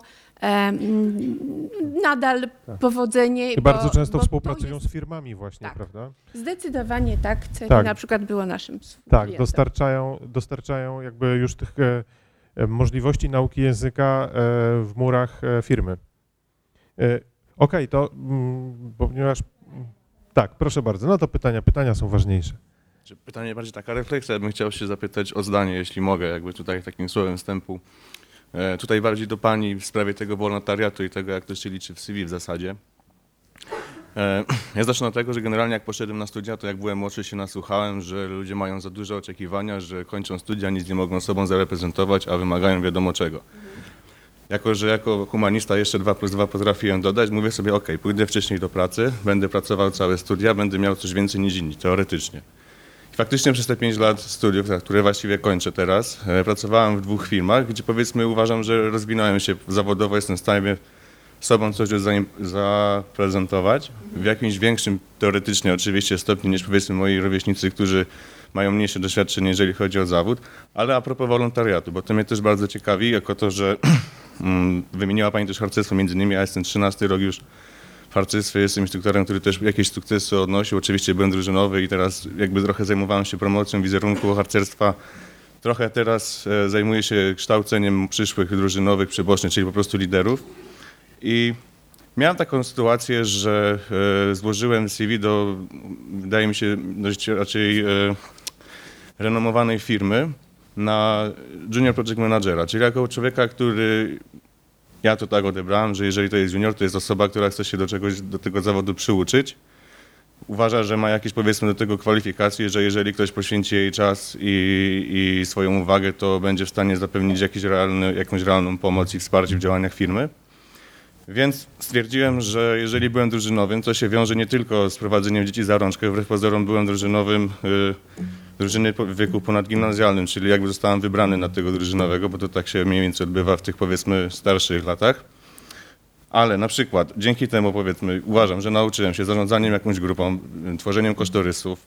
Wymagało ode mnie to też jakiejś pracy, powiedzmy, e, tworzenia okreś- e, inaczej spełnienia pewnych wymogów, żeby zdobyć kwalifikacje, które pozwoliłyby mi na przykład stworzyć obóz wędrowny, czyli na przykład biorę odpowiedzialność prawną, wiadomo, obarczony jestem jakimś tam limitem 15, chyba jest teraz osób, nie pamiętam, bo to już było też troszkę dawno.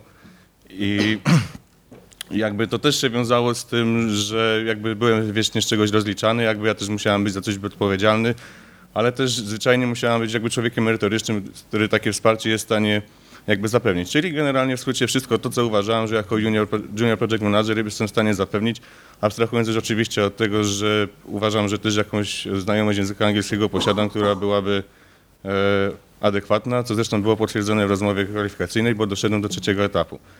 Natomiast spotkałem się z czymś bardzo nieprzyjemnym. Ja wiem, że zdaję sobie sprawę, że to jest raczej skrajność mam taką nadzieję, że to jest jakaś skrajność, bo inaczej byłbym bardzo rozczarowany tym, jak to wygląda tak naprawdę, bo pani powiedziała mi tak.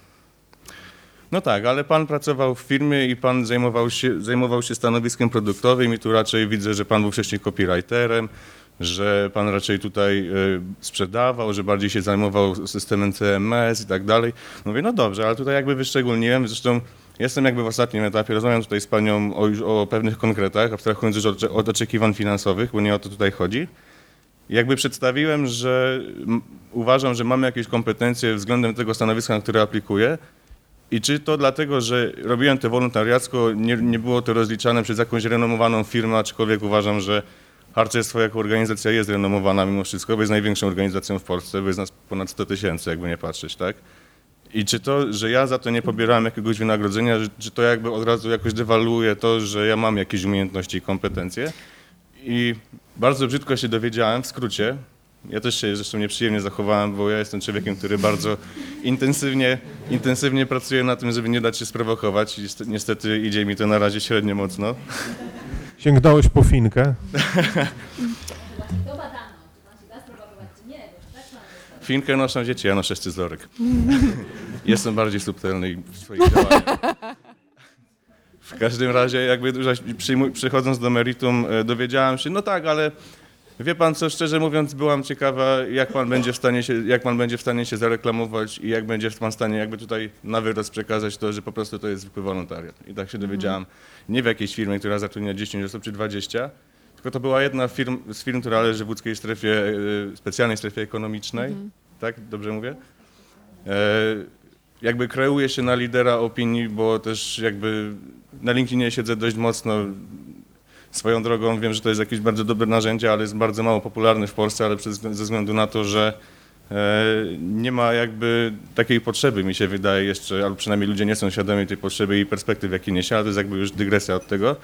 W każdym razie tutaj reasumując, czy faktycznie to, o czym Pani mówi, że ten wolontariat jest ważny i że Państwo jako rekruterzy, Panie w zasadzie, przepraszam, jako rekruterzy zwracają na to uwagę, czy to jest faktycznie tak, że siedzi tutaj raz, dwa, trzy, cztery, pięć, siedem firm i te siedem firm powinny na to zwrócić uwagę, a reszta będzie tak naprawdę miała to w zasadzie, przepraszam za, za, za określenie, ale gdzieś po prostu, tak? Znaczy, to po pierwsze tak, y, absolutnie zgadzam się z tym, że harcerstwo uczy, tak? Rozmawiasz z instruktorką ja w stopniu harcmistrzyni, także wiem, co mówię. E, więc zgadzam się z tobą w stałym stopniu i jakby mi nie musisz tłumaczyć, tak, że zdobyłeś te kompetencje. Myślę, że y, to, czego ewentualnie wszyscy, tak, ponieważ no, każdy wolontariat trochę się rządzi swoimi prawami, e, w związku z czym mm, musicie być raczej przygotowani na to, w jaki sposób tego wybronić, tak? Ty mówisz, że dałeś się sprowokować i być może to był właśnie ten twój błąd, tak? Spotkałeś się z osobą, która e, no, nie była wystarczająco otwarta na to, że faktycznie takie rzeczy uczą ogromnej ilości rzeczy, tak? I kompetencji, e, i wiedzy również, właśnie w kontekście budowania na przykład budżetów. Więc myślę, że jako rada, tak, następnym razem, gdybyś aplikował na takie stanowisko i mhm. twoją jakby trochę podstawą do tego, że posiadasz kompetencje na takie stanowisko juniora, byłyby te wolontariat, czy w jakimkolwiek innym przykładzie, to trzeba sobie to przygotować i powiedzieć tak, ok, rozumiem, że to nie jest doświadczenie zawodowe, takie stricte zawodowe, ale Dzięki temu, że prowadziłem obóz harcerski, to nauczyłem się tego, tego, tego i tego, przez to, że zrobiłem to, to, to i to na przykład. Znaczy, może źle się wyraziłem. Jakby ta rozmowa miała miejsce już po tym, jak zostałem poinformowany, że nie jestem osobą, której szukają. Aha. I jak się zapytałem, dlaczego, skoro jakby chciałem po prostu wiedzieć, tak jakby bez żalu, okej, okay, no zdarza się, nie jestem jedyną osobą, zdaję sobie z tego sprawę. I jakby co zaważyło na, na tym, że, że jednak nie Mhm. I jakby w odpowiedzi dostałem to, że to nie jest doświadczenie wzięte z komercyjnej firmy, za które ja pobierałem wynagrodzenie, tylko to jest wolontariat i on nie jest tak ważny. Mhm, I okej. to mnie jakby sprowokowało już po tej po No tej tak, to, rozmowie, to jakby, rozumiem, że w takim razie też dałeś się sprowokować, to też mnie nie dziwi. To dobrze w momencie sumie. mogę się dać sprowokować, tak? Tak, tak, tutaj e, proszę. vocem, tak? proszę. E, Trzeba jeszcze pamiętać o tym, że to osoba, która prowadzi z nami rozmowę, jest osobą decyzyjną i decyzja należy do niej jest zupełnie autonomiczna. Czy się jej spodobamy, czy nie, tego z góry nie wiadomo. Nawet jeżeli kompetencje twarde mamy, wiedzę, umiejętności, natomiast jesteśmy e, nie pomyśli tej osoby, jeśli chodzi o kompetencje komunikacyjne, nie zostaniemy zatrudnieni i trzeba się z tym pogodzić. Trzeba się pogodzić, ja się zgadzam, tylko tak jak tutaj wspominałeś, taki feedback, jaki dostałeś, przepraszam, no gdybym ja dostała podobny feedback, mimo że pracuję w rekrutacji, tak, jestem kierownikiem rekrutacji, no też bym się dała sprowokować, tak, bo to było nieprofesjonalne, no nie oszukujmy się. Jeżeli e, rekruter nam mówi, że doświadczenie, które ileś lat trwało w wolontariacie czy w harcerstwie nie jest doświadczeniem, no to, to nie jest prawda, tak? Bo my w naszej firmie, ja sama zaczęłam pracę dzięki temu, że cztery lata byłam w jakimś tam wolontariacie. Więc rekruter na pewno nie powinien tak zareagować i nie powinien oddać takiego feedbacku, tylko powiedzieć coś, co cię po prostu zmotywuje do poprawy, a nie tak naprawdę podetnie skrzydła, bo w tym momencie, okej, ty sobie pomyślisz, że poprawię się, będę miał inaczej po prostu ułożoną plan, ułożoną rozmowę. A są tacy ludzie, którzy jak usłyszą taki feedback, to już nigdy usuną po pierwsze ten wolontariat czy harcerstwo z CV i dalej nie ruszą. Tak, zdecydowanie, tak jak właśnie pani Kinga mówi, e, e, po pierwsze, e, no ten rekruter się jakby zachował nieprofesjonalnie, bo przecież jemu się opłaca przekuć relacje z tobą, chociażby w znajomość na LinkedInie, bo kto wie, może za trzy lata gdzie indziej byś się świetnie przydał. E, A po drugie, e, ja bym też dał też, tak głupio to mówić w obecności rekruterów, ale oni są też e, ludźmi i czasami to jest tak, on ma obowiązek, on ma, on ma powiedzieć temu kolesiowi, którego nie wybraliśmy, że go nie wybraliśmy, bo on No będzie dzwonił, coś takiego. jest dobrze, bo ale, jest tak, że to się urywa. Oczywiście, tak, no, to jeszcze chciałem zapytać, bo tu mamy takie pytanie, ale o, i on patrzy w CV, dobra, facet będzie tutaj za trzy minuty. O, okej, dobra, dobra. No, wie pan, bo chodziło o to i o to. Po prostu nie, nie przywiązywałbym się do tego, tak? Mm, To też jest taki wniosek, Mhm. prawda? Jeszcze tak w dwóch słowach tutaj, stety, niestety, zgodzę z tym, co powiedziała pani Bożena, to znaczy e, to jest zawsze tak, że mm, ta rozmowa rekrutacyjna to nie jest e, test, który piszemy na egzaminie e, wielokrotnego wyboru, gdzie na koniec dnia sobie powiemy na 10 pytań odpowiedziałem na 8 i dzięki temu, e, a próg do przejścia był 7 naprawdę na rozmowie rekrutacyjnej i, i to też chyba jest najlepszy dowód na to, że właśnie rekruter jest człowiekiem, ale też to, że przeszedłeś przez dwa etapy i podejrzewam, że rzeczywiście zostałeś tam bardzo dobrze oceniony, skoro doszedłeś do tego trzeciego. No i pewnie na koniec dnia było dwóch czy trzech kandydatów i była decyzja, no muszę kogoś z nich wybrać. Już jakby abstrahując od profesjonalizmu, nieprofesjonalizmu tej osoby, która była po drugiej stronie. Ale naprawdę bardzo często e, nie zdecydują kompetencje, nie zdecyduje wiedza, nie zdecyduje doświadczenie, ale ten feeling, który jest na spotkaniu i to, czy my się wzajemnie czujemy i czy my będziemy chcieli ze sobą pracować. Czy ja mogę jeszcze jedno pytanie tylko dopytać? Ale ja, bo tam było jeszcze z tyłu jedno pytanie, A, e, wydaje mi się z e, jednego z rzędów. Tu, to, bo chciałbym dać szansę, a musimy e, kończyć ze względu na czas też, więc znaczy, że Anka jest chętna. tak? A, okej. Ja tylko jakby oczywiście zdaję sobie sprawę tak, że nie każda rozmowa musi się skończyć sukcesem. Byłbym bardzo nierozsądny, żebym tak myślał, tak? Natomiast jakby tutaj też wrócę, zapytam, bo to mnie bardzo nurtuje w kwestii rekruterów. E, Jakby ja dostałem feedback, negatywny bądź co bądź, ale jakiś feedback dostałem, natomiast bardzo często słyszę i też doświadczyłem to na, na swojej skórze, zanim powiedzmy już się wyrobiłem, brzydko mówiąc, tak w taki sposób, że gdzieś te oferty powiedzmy mogłem zacząć nich przebierać, czyli wygląda na to, że nie jestem chyba typowym humanistą stereotypowym. E, Natomiast bardzo często było tak, że wiadomo, e, jest rozmowa, jest, są jakieś oczekiwania, podamy sobie rękę, odzwonimy do pana i, i cisza. I nagle nie ma w ogóle żadnego feedbacku. I to nie jest jakby sytuacja wydaje mi się skrajna, że ja teraz powiedziałem o czymś, co się dzieje raz na, raz na tysiąc spotkań, powiedzmy, czy, czy praktykuję takie nie- niefajne rzeczy raz, jedna na tysiąc film, tak? I z jednej strony tutaj moje pytanie jest, jakby słucham tutaj wiele rzeczy, które Panie mówią i one wydają mi się szalenie ciekawe i też jakby dają bardzo dużo do myślenia, natomiast jakby jestem ciekaw tak naprawdę, będąc zupełnie szczerym, czy przynajmniej raz zdarzyło się tak, że Państwo, że Panie na przykład tak zrobiły. Że, tak, że nie, tego feedbacku nie było. Jeżeli tak, jakby nie oceniam nikogo, bo też nie jestem nikim Oczywiście, że takim. się zdarzyło. Oczywiście, Tylko jakby że chciałbym się po prostu zdarzyło. wiedzieć, dlaczego na przykład ktoś powie, że się odezwiemy do Pana niezależnie, niezależnie nie, od znaczy, wyników. Słuchajcie, to jest też tak, że e, po pierwsze my pracujemy z tym, na, znaczy e, może zacznę trochę usprawiedliwiając nas, ale e, wydaje mi się, że ten standard też już, że jeszcze pięć lat temu rzeczywiście rekruterzy nie wysyłali podziękowań tak często, nie, nie przywiązywali do tego wagi, bo też e, rynek był zupełnie inny. Dzisiaj naszą rolą jest po prostu dbanie na każdym etapie o to, żeby nasza firma była dobrze postrzegana. Więc e, myślę, że tutaj mogę powiedzieć w imieniu wszystkich, że dzisiaj naprawdę każdy stara się przywiązywać wagę do tego elementu.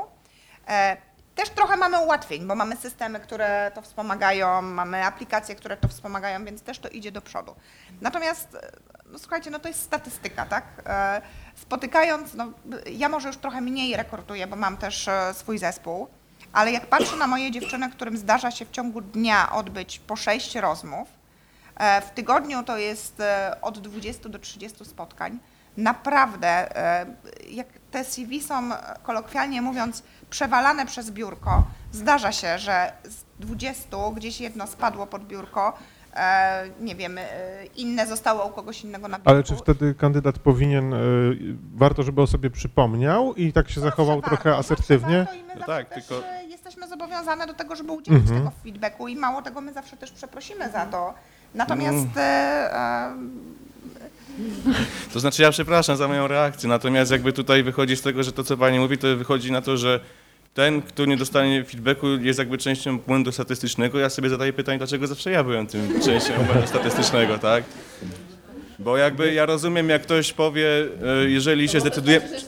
Ja tylko dokończę, przepraszam, bo ja zapomnę, że jeżeli ktoś mi powie, jeżeli się zdecydujemy na Pana, to do Pana od- odezwiemy, to ja nie mogę mieć do nikogo pretensji, ale jeżeli ktoś patrząc mi się w oczy, podaje mi rękę, mówi, niezależnie od wyników rekrutacji poinformujemy Pana o decyzji, No dla tak. mnie to jest wiążące. Okej, ja- ja- ze względu, ja nie chcę też żeby, wypowiadać się w e, imieniu innych. żeby nie ucinać dyskusji, ale zarazem też nie przekraczać czasu, to proponowałbym, bo ten czas nam się chyba e, kończy, to bym proponował, żebyśmy e, jakby skończyli tą część debaty, a em, jeszcze nasi e, rekruterzy i e, uczestnicy debaty będą tu z nami przez chwilę, można po prostu pogadać tak twarzą w twarz.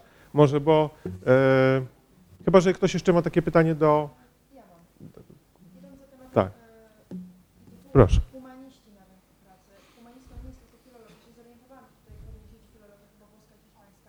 Dziennikarstwo. Ja też studiowałem dziennikarstwo. A to mogę, przepraszam, muszę zadać to pytanie. Na którym roku pożałowałaś wyboru studiów? Na którym? A, na, a pożałowałaś już wyboru studiów? Aha. Zobaczymy, jak się obronisz.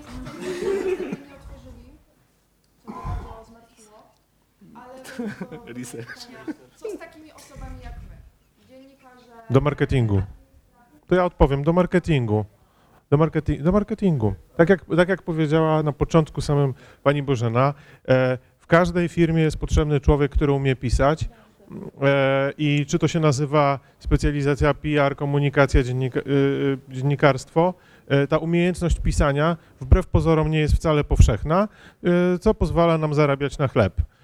I naturalna droga wiedzie przez agencje PR, przez działy marketingu, ale to nie ma znaczenia, bo PR i tak e, ze względu na, na kondycję prasy jest wątpliwą specjalizacją.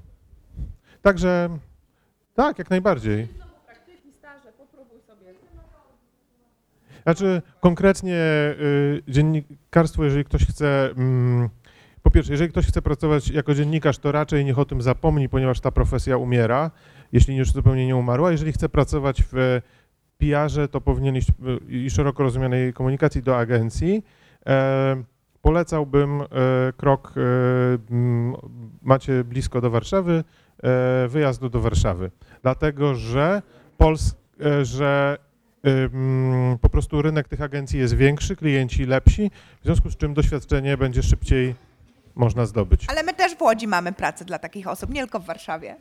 Ja mówię, ja mówię konkretnie o, o, o, o, tym, jeżeli ktoś by chciał pracować e, w PR-ze. e,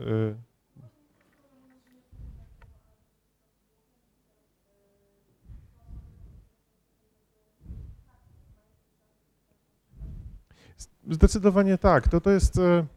To, to są. e, Wiele osób e, uważa, że to w ogóle nie powinny być studia. Ja, jako magister tego kierunku, byłbym skłonny się zgodzić z tym twierdzeniem. E, Nie, naprawdę spoko. To. To w ogóle, to można potem na boku gdzieś porozmawiać o tym, ale naprawdę nie przejmowałbym się tym zupełnie, że nie otworzyli specjalizacji Znaczy PR. musicie pamiętać o tym, że nawet jeżeli wam nie otworzą jakiejś specjalizacji, a chcecie to robić, to tak jak było tutaj 100 razy już wspomniane, naprawdę doświadczenie to jest to, co was później popcha. Gdybyście się, nie będę mówiła za cały nasz tutaj panel, ale zapytali, co każda z tych osób skończyła, ciekawa jestem, ile I trafionych... co robiła dziwnego w życiu I co jeszcze. robiła dziwnego w życiu. Ciekawa jestem, ile osób by odpowiedziało to, czym aktualnie się zajmuje. Ja jestem jedną z tych osób, nie mam na, w sensie z wykształcenia praktycznie nic wspólnego z tym, co teraz robię, tak? Ale jakoś robię, pracuję, mam nadzieję, że jakoś sobie radzę, więc tak samo będzie w waszym przypadku. Po prostu doszkalajcie się już poza studiami, pracą i wolontariatami. Prosiłbym te osoby, żebyśmy Ja jestem inżynierem Politechniki. Te osoby, które może chciały zadać pytanie, żeby też mogły tutaj podejść, bo tak e, trochę bez sensu, czas się skończył, pewnie niektórzy muszą na jakieś zajęcia, ale nasi paneliści jeszcze są, można, można podejść tutaj. Chyba, chyba, że jeszcze, bo tu były dwa pytania, tak? To proszę, to, o, no właśnie, pytań się namnożyło. Dobra.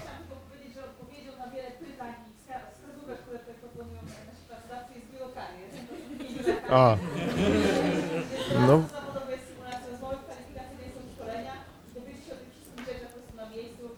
No i doskonale. Dziękuję. Ale tu chwileczkę, bo tutaj jeszcze panowie dwaj się Ja zgłaszają. mam takie pytanie. Tutaj padło zdanie o to, że zawsze na rozmowach kwalifikacyjnych y, jest pytanie o to, ile chcemy zarabiać, a chciałem zapytać y, panie, jak się panie zapatrują na praktykę tego, że nie ujawnia się kwoty w ogłoszeniach o pracę albo nawet widełek, jakie można zarabiać. Znaczy, ja uważam, że wprowadzenie tej praktyki jest e, bardzo dobrą, e, dobrą praktyką, bo to e, też i chyba będę niepopularna w tym, co powiem na tej, na tej ławie. Naprawdę Ja się oszczędza to. zdecydowanie zgło- zgodzę z tym, tak. Zgadzacie się, dziewczyny? Znaczy, ja uważam, że pracodawca, że dzisiaj jakby jest obligum pytania kandydatów o to, więc uważam, że to powinno działać w dwie strony. Powinna być też obligacja pracodawcy do tego, żeby powiedzieć, jakie ma widełki, bo to zwyczajnie w świecie po prostu ułatwia dalszą dyskusję i bardzo często zaoszczędza No dużo tak. czasu, który został wło- czasu, energii, pracy, który tam, został włożony tam jeszcze było jedno pytanie e, pana. Tak, ja chciałem się spytać, czy jest e, także zapotrzebowanie na kulturoznawców? Co mają oni zrobić? Mhm. Nie, nie, nie, skończyłem wszystkich tych kierunków, więc może pozwolę panelowi odpowiedzieć. Proszę.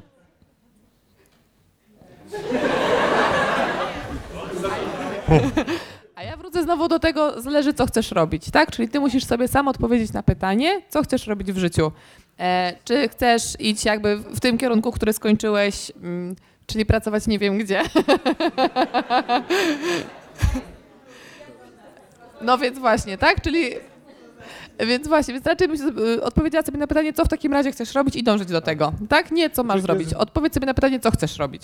To jest tak samo, y, jest wiele takich zawodów y, jak filozof, psycholog, gdzie ludzie... Ja bardzo lubię no zatrudniać właśnie. filozofów. No właśnie, to są po prostu zawody, które kształtują pewien typ myślenia, też kompetencji kulturowej być może, świadomości, natomiast wymagają od tego człowieka też poszukiwania i to jest okej, to na pewno nikogo nie zdyskwalifikuje. Czy ja właśnie jeszcze chciałam dodać, że na przykład w naszej firmie, czy z moich poprzednich doświadczeń, jak najbardziej zatrudniałam osoby po kulturoznawstwie, etnologii czy innych kierunkach. E, Tylko dokładnie tutaj wracając e, do tego mm, tak naprawdę sensu tego pytania, co się chce robić, bo e, są osoby, które kończą te studia i potem po prostu mm, czy się przekwalifikują, a robią coś dodatkowo w swoim zawodzie. E, Tak naprawdę znam osobę tutaj właśnie w naszej firmie, która gdzieś tam była po teatrologii i studiowała w naszej firmie, korzystając jakby z naszych możliwości, zaczynając od stażu. E, Niemniej jednak porzuciła tą pracę w korporacji i teraz gdzieś tam pracuje w swoim zawodzie. Czyli kończąc studia, nie pracując w swoim zawodzie, nie znaczy, że się do tego nie wróci również, tak? To jest dokładnie, co chcemy robić, jak do tego dążymy. Ja mogę tylko powiedzieć. Nie tak dawno uczestniczyłam w bardzo podobnej dyskusji y, na Uniwersytecie Aramskim w Poznaniu i też a propos właśnie takich pytań, no chodziło głównie o pracę dla polonistów, właśnie dla kulturoznawców, przy takich niestandardowych rzeczach. Tam bardzo optymistyczny wniosek, chciałam ewentualnie tutaj zweryfikować y, z paniami, y, a mianowicie kwestia związana z tym, że kwestia niestandardowych rozwiązań. Znaczy to może też jest taki stereotyp, że właśnie z strony humanista buja w obłokach, a ktoś tam, kto ma twarde kompetencje, to właśnie trzyma się bardzo blisko ziemi, ale z drugiej strony oczywiście humanista to ten, który jest zdolny do tych niestandardowych rozwiązań. W sytuacji, kiedy z punktu A do punktu B poruszamy się w sposób bardzo taki standardowy, wszyscy wybierają na przykład y, drogę asfaltem, samochodem, to to ktoś, kto wybierze inną ścieżkę, czasami nawet gdzieś tam naokoło, w inny sposób, pojedzie tramwajem, pójdzie na piechotę i w ogóle, czasami jest też jakoś bardzo ceniony, dlatego że ma jakiś pomysł na niestandardowe rozwiązanie. Sytuacji na przykład rozmowy rekrutacyjnej, że nie wiem, czy w ogóle takie zadania padają, to powiedzmy, to jest takie standardowe.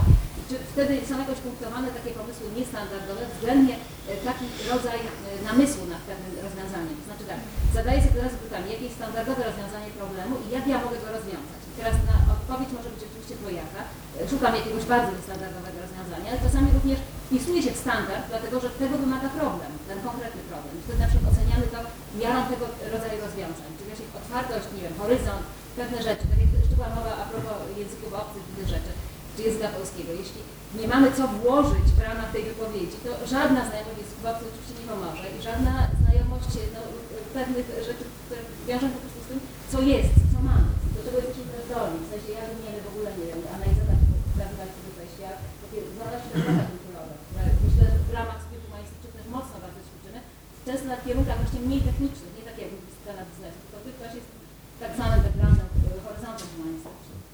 Proszę. Mhm.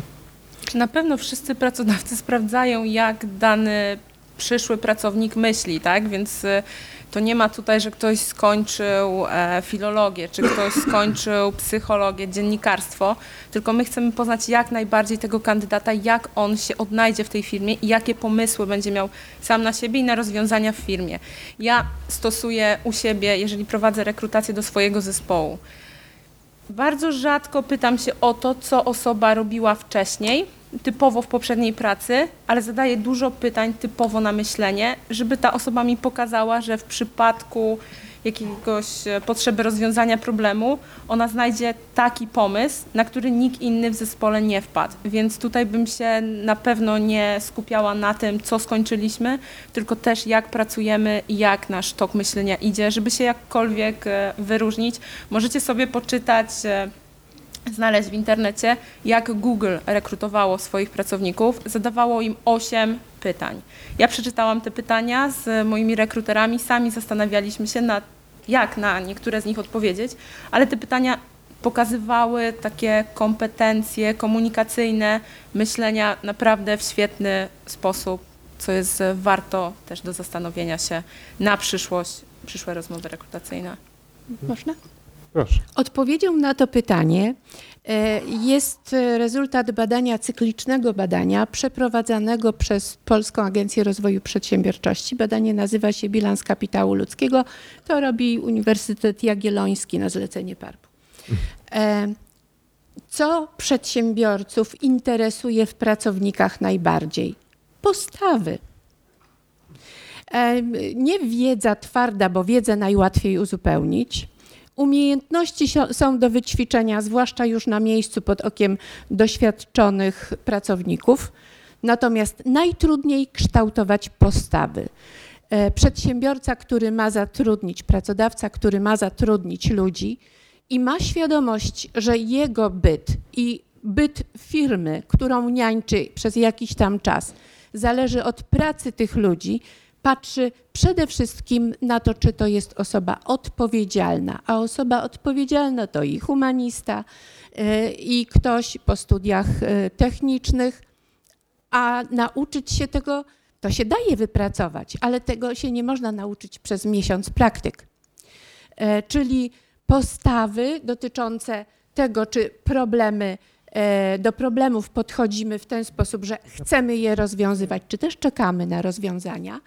E, to, czy jesteśmy nastawieni na dobrą pracę, punktualnie wykonaną, czyli na terminowo wykonaną pracę, czy jesteśmy skłonni zaangażować się na tyle, by zostać nie wiem, cały tydzień, może dwa tygodnie do wieczora, bo trzeba to wykonać w określonym terminie. I tak dalej, i tak dalej. Jeżeli ktoś jest zainteresowany tym, co cenią pracodawcy, bilans kapitału ludzkiego jest znakomitym źródłem informacji na ten temat. Nikt się nie skupia na e, zawodzie, wykształconym zawodzie, który e, uzyskujemy na koniec studiów. Aczkolwiek dyplom w którym teraz dyplom sam w sobie nie jest interesujący, interesujący jest suplement. Dlaczego? I pracodawcy patrzą na suplementy. Dlaczego? Dlatego, że tam w suplemencie jest po kolei napisane, w czym absolwent był dobry, a w czym nie. Jeżeli się umie przeczytać, suplement, to się wie o absolwencie wszystko. I jeszcze powiem o CV.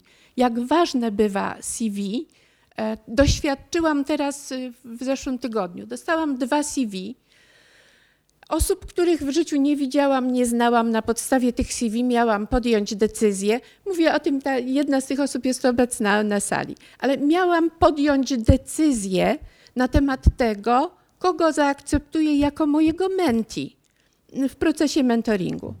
Jest taki program uniwersytecki Absolwent VIP. I co się okazało? nie potrafiłam. Te dwa CV były nieporównywalne. Po prostu inne obszary były interesujące w jednym i inne obszary w tym drugim CV. Miałam ten luksus, że mogłam powiedzieć: Biorę obu. I tak rozwiązałam ten e, proces. Ale to CV bardzo często jest istotne właśnie dlatego, że ktoś na jego podstawie przed rozmową kwalifikacyjną podejmie decyzję, czy w ogóle z Państwem zacznie rozmawiać. I jeszcze rozmowa rekrutacyjna. Często jest tak, że o tym, czy ja chcę dalej rozmawiać z kimś, czy nie, decydują drobiazgi, ale nie nie tylko, znaczy inaczej jest, kiedy rekrutuję, bo jestem częścią dużej organizacji, inaczej, kiedy podejmuję decyzję w małej firmie i chcę się związać z człowiekiem, to jest, to jest związek. Chcę się związać z człowiekiem na dłuższy czas i chcę dawać i brać. Dawać pracownikowi dużo i brać równie dużo. I, I ja bym tymi. Tylko powiem o rzeczy, tak. o której zapominamy. Co jest w tym momencie naprawdę ważne? Ważne jest to, czy potrafimy się w czasie rozmowy e, rekrutacyjnej zachowywać w taki sposób, jak oczekuje przedsiębiorca. I tymi słowami bym e, zakończył już e, dzisiejszą debatę. E, bardzo dziękuję naszym panelistom, uczestnikom rozmowy i uczelni też za, tak, że tak, za to, że taką debatę umożliwiła i zorganizowała. No i oczywiście wszystkim Państwu, którzy tu byli na sali i też brali udział w zadawaniu pytań i w dyskusji. Jak mówiłem wcześniej, pewnie będzie też możliwość, żeby jeszcze o coś dopytać. I przekazuję głos. Bo ja ze swojej strony chciałbym podziękować panu Łukaszowi Klujowi, który tak profesjonalnie poprowadził tę debatę. E, dziękuję wszystkim paniom panelistkom, które reprezentują firmę CER International, Clarion, BFF, Germanicus, e, e, British Center i chyba wymieniłem i Capita, i Capita. Muszę powiedzieć, że jestem ujęty powodzeniem tej debaty. Widzę, że była potrzebna. Bardzo dziękuję Państwu za taką inspirację. Sądzę, że nie będzie to ostatnia tego typu debata na tym wydziale, a pewnie i na uczelni, bo biuro karier tu się temu e, słusznie również przysłuchiwało. Jeszcze raz wszystkim Państwu dziękuję. Przepraszam, że kończymy w tym momencie, a dyskusja tak naprawdę zaczynała się też i rozkręcać, chociaż treści i e, tego, co usłyszeliśmy, było tak wiele i tak bardzo pożytecznych. Dziękuję jeszcze raz wszystkim.